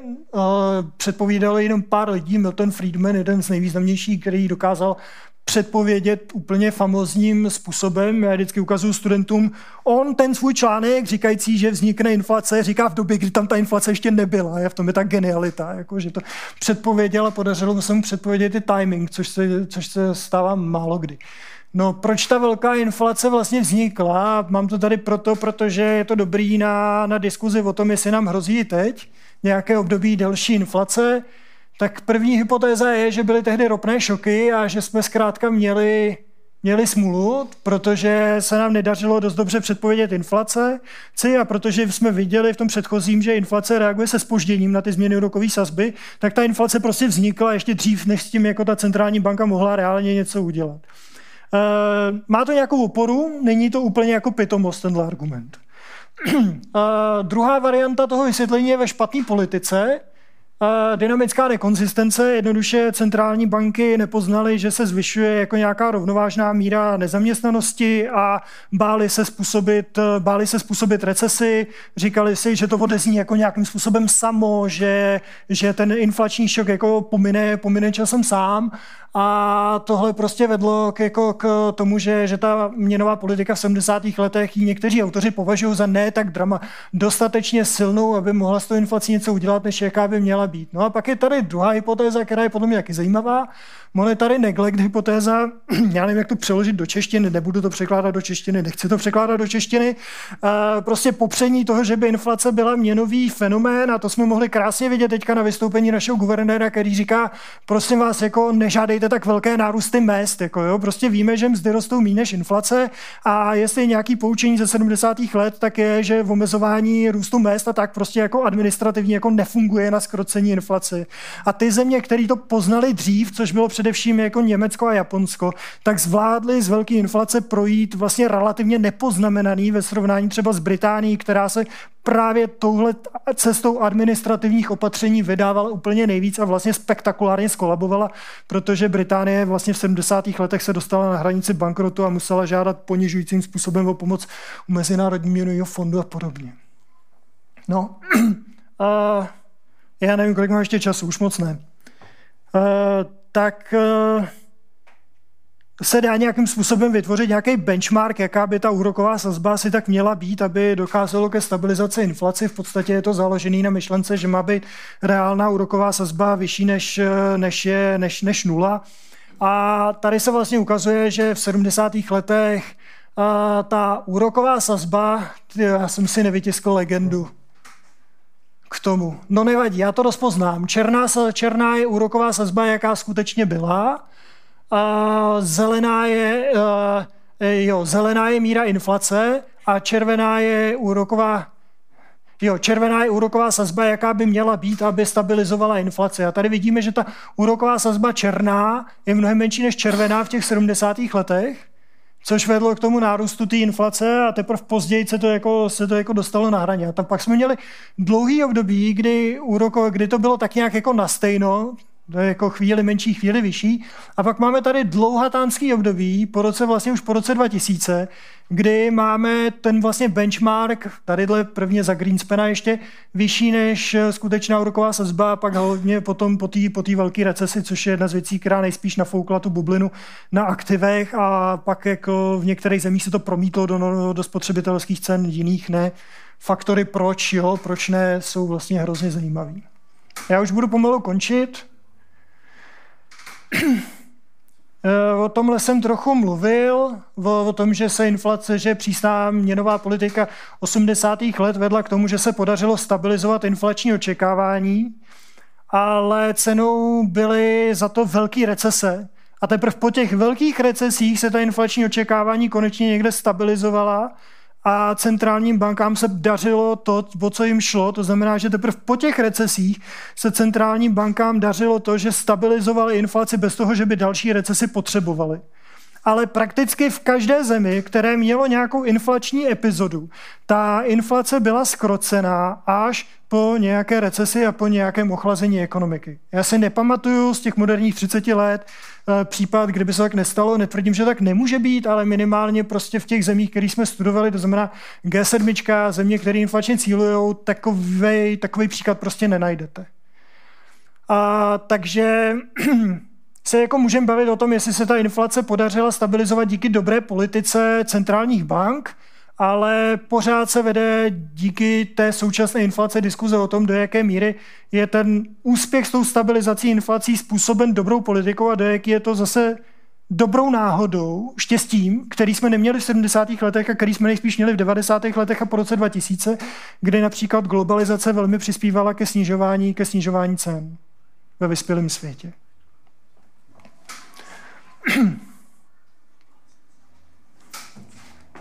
Jo. Jak to vypadá s inflačními očekáváními? Inflační očekávání, ať už v Americe, v Německu, nebo v, nebo v, nebo v Británii, nebo v Kanadě, tady všude vidíme, že zatímco tady třeba v Kanadě nebo tady v, v Německu v roce 2019 inflační očekávání krásně nacentrovaný okolo 2% cíle a tady vidíme, jak se postupně posouvají doprava a čím dál větší množství domácností věří tomu, že ta inflace bude mnohem vyšší.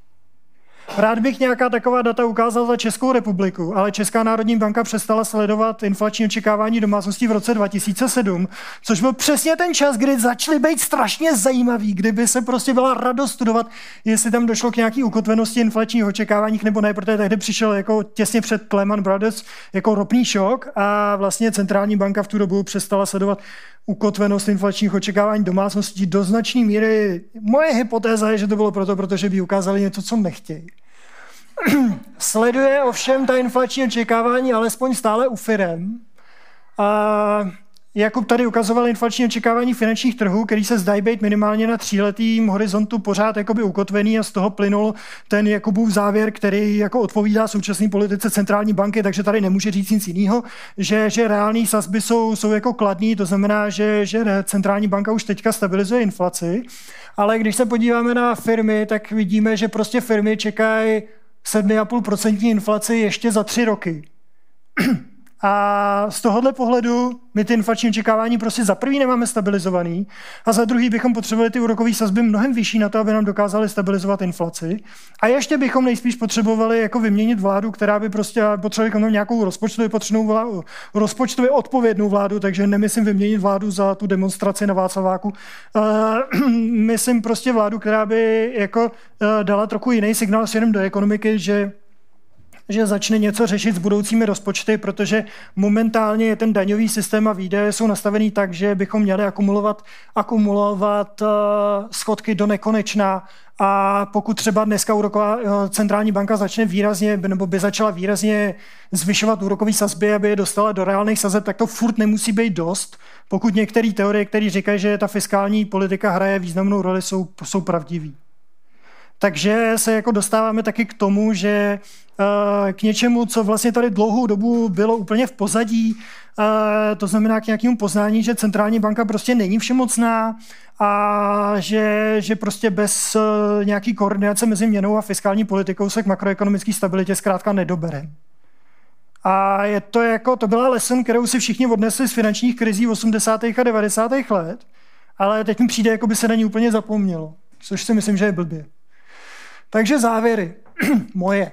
Úrokové sazby jsou podle mě pořád spíš nízký eh, na celém světě na to, aby zvládly stabilizovat inflaci.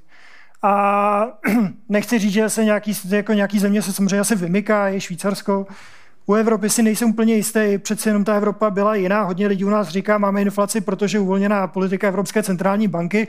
OK, ale ta uvolněná politika Evropské centrální banky v mnoha zemích jako ten vývoj na trhu práce byl v, Evropskou, v eurozóně hodně jiný, než byl, než byl u nás po roce 2015.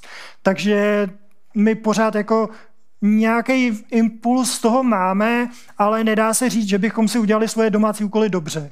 To tím chci říct.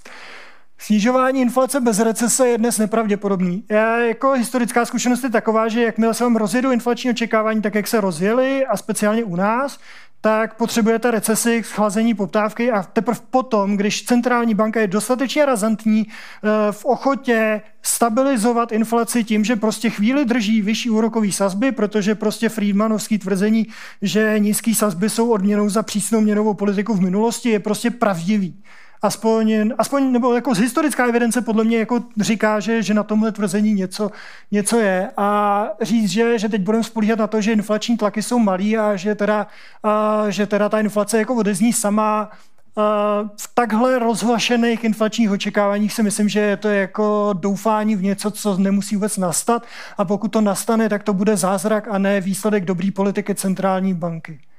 Vyšší úrokové sazby zároveň přinesou jim finanční nestabilitu, ale zároveň je potřeba říct, že vyšší inflace je spojená taky s velkými náklady, především v tom, že prostě začnou pak i domácnosti a všichni chtít úrokové úvěry v jiných měnách než v české koruně s, dlouho, s vysokou úrokovou, s vyšší úrokovou sazbou. Když máte krátkodobě vysoké úrokové sazby, tak jako tam, tahle, ten, tam ten úprk jako k cizoměným úvěrům nenastane. Když to máte hodně středně době, dlouhodobě, tak, eh, tak jako vidíte, všichni vědějí, že, že prostě jsem to vypadá platí dlouhodobě a navyknou si na to. Když je překvapíte krátkodobě s vyšší, vyšší úrokovou sazbou, tak na to nikdo nezareaguje a když pak uvidějí, že hele, politika je důvěryhodná, ta inflace se zase vrátí, úrokové sazby tady budou normální, nevyplatí se nám riskovat ten, tu nejistotu v podobě, v podobě kurzu. No a ještě pro Česko je tam ta role fiskální politiky, takže z toho všeho mi plyne, že bychom se prostě měli Eh, měli jako zabývat tím, jako jak vlastně budovat stát a efektivní politiku pro případnou recesi, protože to je něco, v čem jsme selhali jak v době covidu, tak jsme v tom selhali teď jako v energetické krizi a, a já už to nechci. No. Ale pracujeme s tím, co máme. To je všechno. Děkuju vám. Děkujeme za přednášku a teď je zase prostor pro vaše dotazy, případně komentáře. Mm-hmm. Pěkný večer, ahoj Míro. Eh, já mám ahoj. dotaz k tomu, k těm devizovým rezervám. A v době, kdy tady byl ten kurzový hmm. závazek, hmm. no, tam eh, hodně lidí mluvilo o tom, že je to špatně, že přichází, ty, ty devizové rezervy jsou rostly, je to tak. A Eh, pak eh, zase začali říkat, že ty devizové rezervy můžeme použít eh, pro snížení třeba zadlužení státu. Tak je tohleto, jakým způsobem na to odpovědět? Vysvětlit lidem, co to vlastně ty devizové rezervy jsou? Já, já nejsem praktik přes jako portfolio, přes, balan, přes jako balancování portfolia v centrální bance. Takže na to by byl určitě lepší, lepší Jakub. Prostě Česká národní banka se v nějakou chvíli rozhodla využívat eh, směný kurz jako, jako nástroj měnové politiky. Z mýho pohledu je strašně zajímavý, že k tomu vlastně došlo uh, bez toho, že by nebo je to jako dost velký rozhodnutí, protože fixní kurz má přece jen dost jiný důsledky pro ekonomiku než plovoucí kurz, podle spousty teorií. A přišlo mi, že ať už v roce 2013, anebo teď, eh, k tomu došlo bez nějaký jako adekvátní debaty o tom, jestli je to, jestli je to ten správný nástroj, protože třeba Mezinárodní měnový fond spíš doporučuje státům bránit nadměrný, nadměrný volatilitě, což je třeba to, co dělalo teďka Maďarsko, ale spíš jako brát ty současné ty současné změny ve světové ekonomice, které vedou k těm pohybům kurzů, jako něco, co prostě v nějakou chvíli by mělo nastat a co pomůže těm ekonomikám přizpůsobit se. A já si nejsem jistý, jestli, eh, jestli jestli jako nahradit eh, zvyšování úrokových sazeb stabilizací, snahou o stabilizaci kurzu na nějaké hladině je, je, ten správný, je ten správný přístup, ale nemám to propočítaný. No a ještě eh, ten můj dotaz eh, na to využívání těch devizových rezerv. Jo, jako pro... k čemu je využívat, jestli na nich jako bohatnout nebo tak, eh, tohle, tohle já fakt neumím. Ne, neumím najít jako plusy, minusy. Eh, myslím, že to, co tady říkal Jakub, že je dobrý si prostě velkou část těch rezerv jako držet v keši, když už je jako máme, protože prostě eh, většinou je potřebujete na zásah na trzích v době jako nestability, kdy věci padají, takže prostě mít jako rozinvestovaný ve velkým eh, Česká národní banka podle mě není, nebo stát prostě obecně podle mě nemá být v roli spekulanta a má spíš jako řešit tu jako um, prostě pojistka, myšlenky na zadní kolečko a tak, jo. takže já bych je jako měl a byl bych s nima jako spokojený, netvrdím, že bych je nějak jako s nima něco extra dělal, ale já přes tohle fakt nejsem expert. Já bych to přehrála no, no, no. právě vám, uh, nejenom proto, že uh, Děkuju. na uh, devizové rezervy se ptá i uh, sledovatel našeho streamu.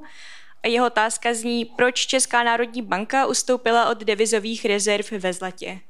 Já, já začnu, začnu tím Eh, tou diskuzí o případným nějak splácení dluhu a tak, eh, to máme zakázaný úplně hmm. explicitně a já, to vlastně od dob těch 70. letech ještě, ještě starší, kdy, kdy centrální banky byly mnohem víc propojený se státní zprávou a, a, e, a ty vlády, ale vlastně i historicky byly často centrální banky používané k financování velkých výdajů typu válek, to pak vedlo k hyperinflacím.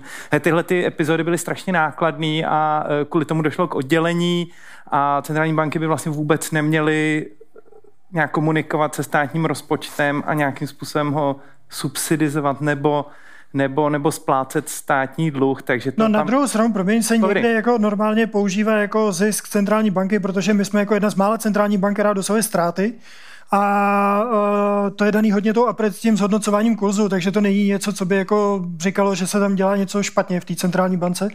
Uh, tak, uh, takže že se často ty zisky centrální bank používají jako příjem státního rozpočtu úplně jako normálně, bez toho, že by to mělo inflační dopad. Ano, ano No. to, je, to je pravda, No. to je pravda, to je pravda. A zároveň zadlužení státu je z velké části v korunách. Jo? Jakoby ten Hmm. vnější dluh vlády je relativně malý, ona většina toho státního dluhu je korunovým vyjádření, takže tam vlastně stejně ty zahraniční rezervy vlastně nepomohly, protože jsou v, jiný, v jiných měnách a to zacílení je vlastně úplně jiný. No. A ta představa, že, že, že to portfolio se nějakým způsobem použije ve státním rozpočtu, ono, sice jsou to aktiva, rezervy, ale za, na druhé straně jsou ty pasiva, což jsou ty vydané koruny.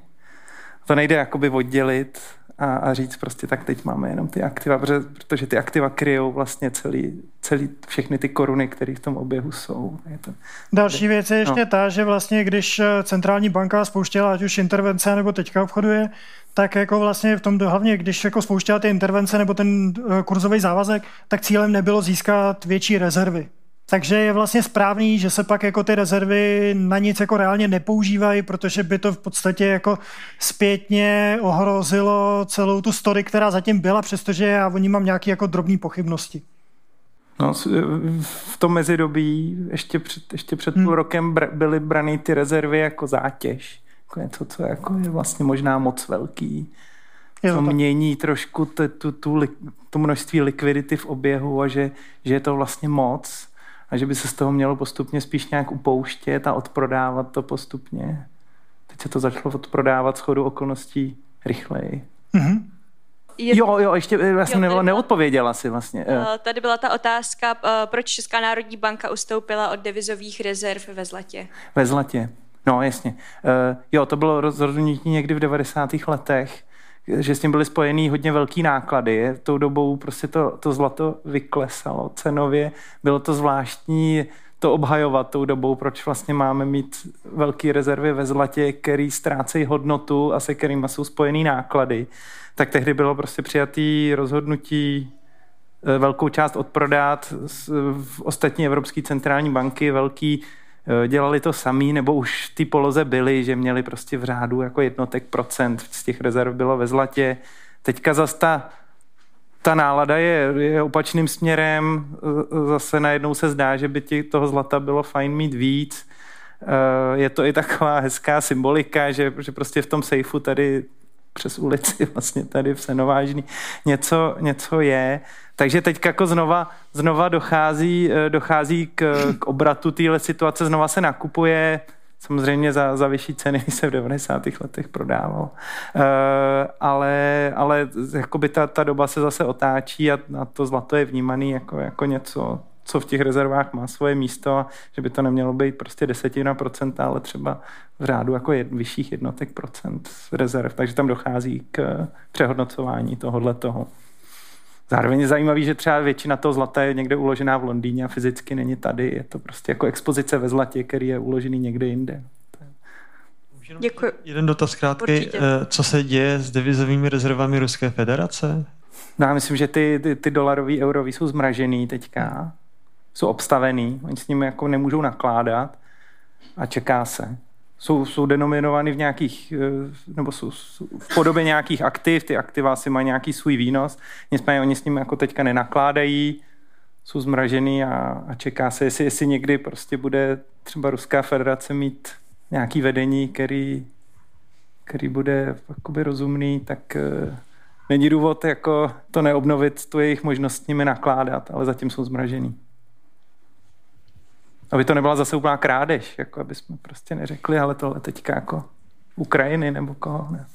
Dobrý den, já jsem se chtěl zeptat, já tady nejsem ekonom, ale eh, co se týká přijetí eura pro Českou republiku, tak eh, je to jako z pohledu vás jako České národní banky nevyhnutelný krok, nebo vidíte v tom do budoucna, jako, že to prostě přinese České republice jako nějaký efekt, nebo spíš jste zastánce toho, že zatím vyčkávat a setrvat jako u naší české koruny. Jo. Jestli to dá nějak, já vím, že to asi záleží na vývoji, že jo, a teďka ta situace je taková nestabilní, tak jenom takový nějak obecně, protože pořád slyším různý názory a tak bych to měl trošku nějak jasno. Děkuji.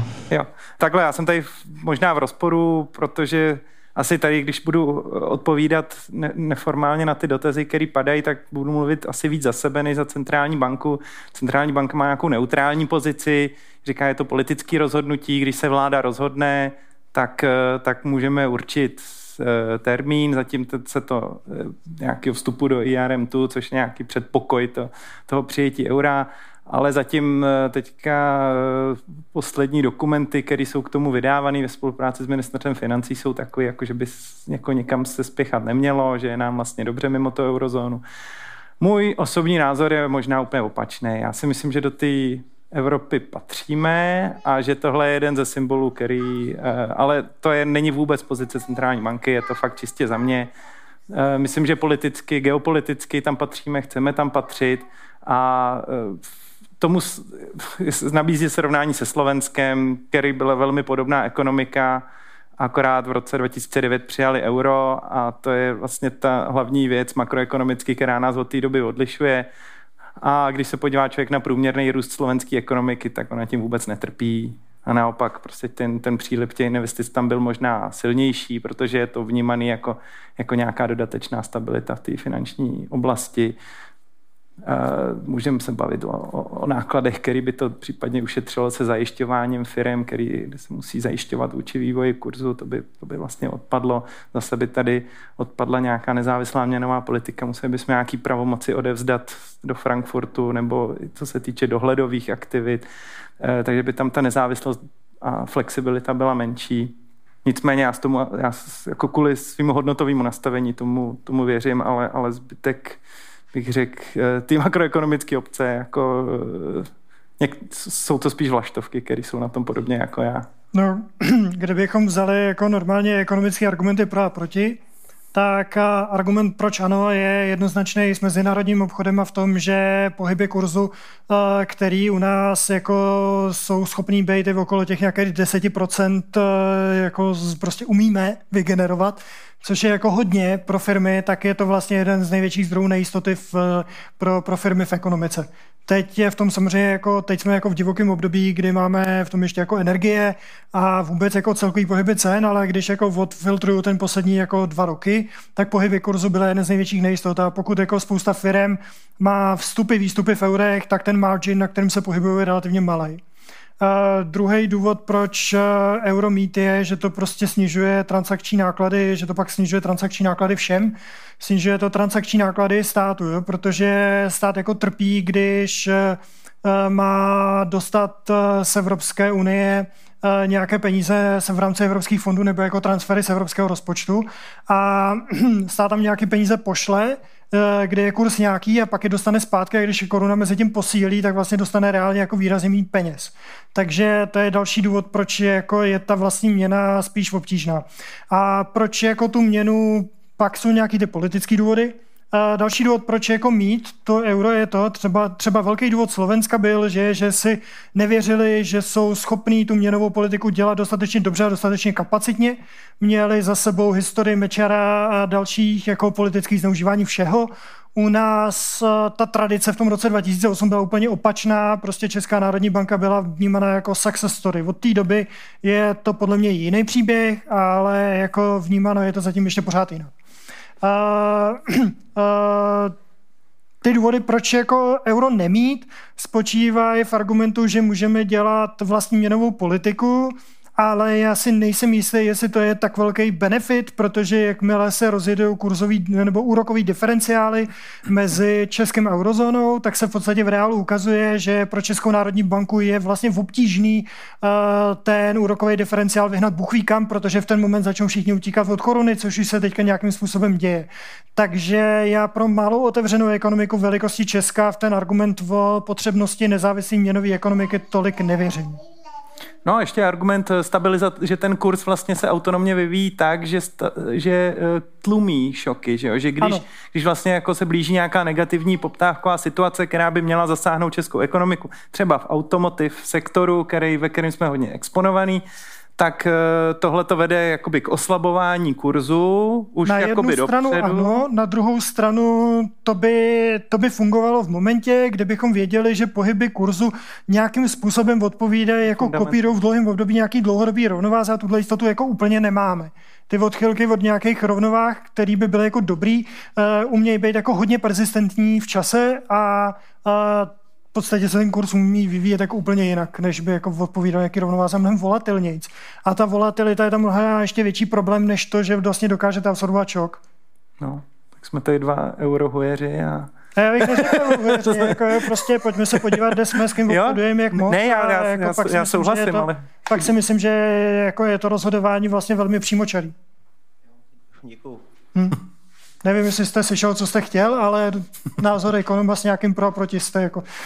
no nemáme tady ten, ten těch obhájců ty, ty koruny do, já myslím, do že nekonečna. jsme je zvládli. no. Tak, jsou nějaké další dotazy? Um, tak já bych se zeptala uh, na tu rovnici k té Philipsově křivce. Mhm. Tam ta složka uh, té očekávané inflace. Mhm. Jak se tohle uh, vyčísluje? Jako, jako ta očekávaná inflace.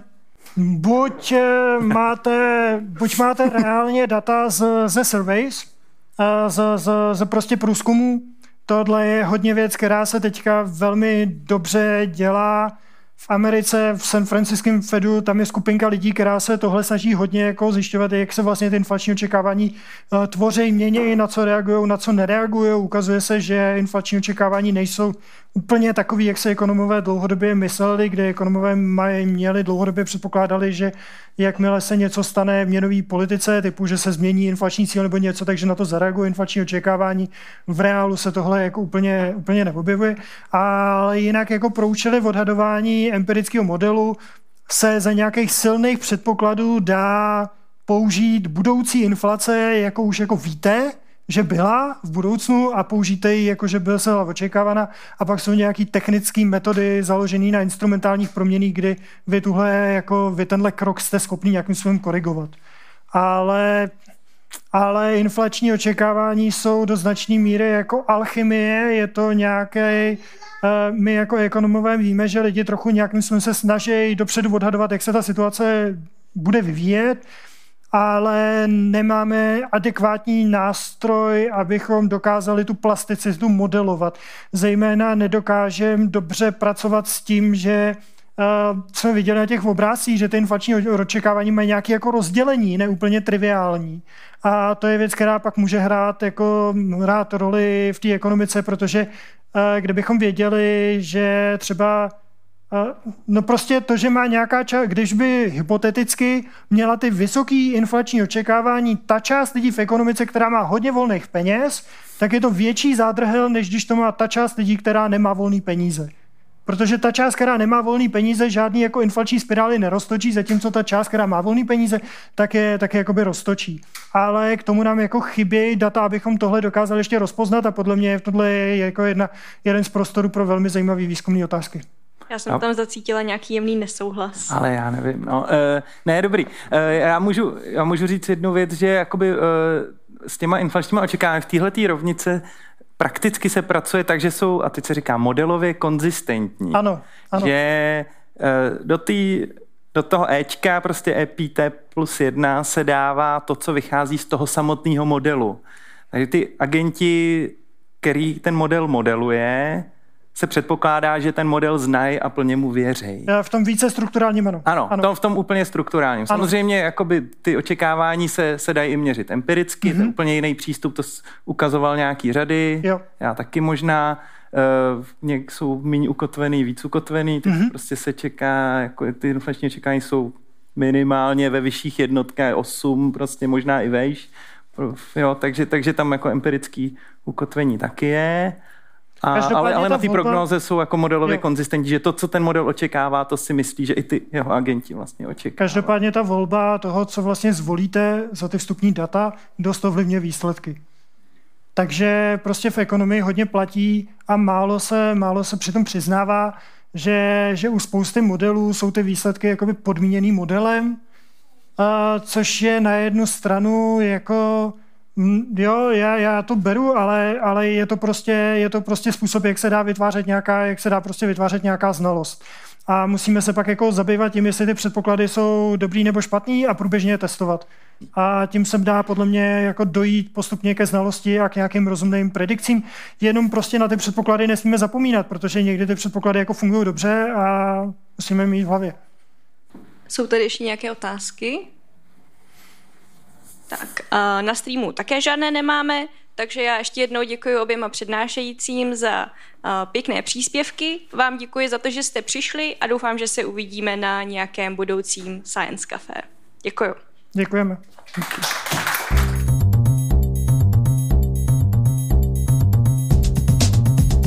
Děkujeme, že jste poslouchali Science Café. Pozvánky na nejbližší akce a možnosti, jak Science Café podpořit, najdete na www.sciencecafe.cz. Další podcasty si můžete poslechnout na SoundCloud, Spotify a slideslife.cz. Science Café. Věda jako dobrodružství.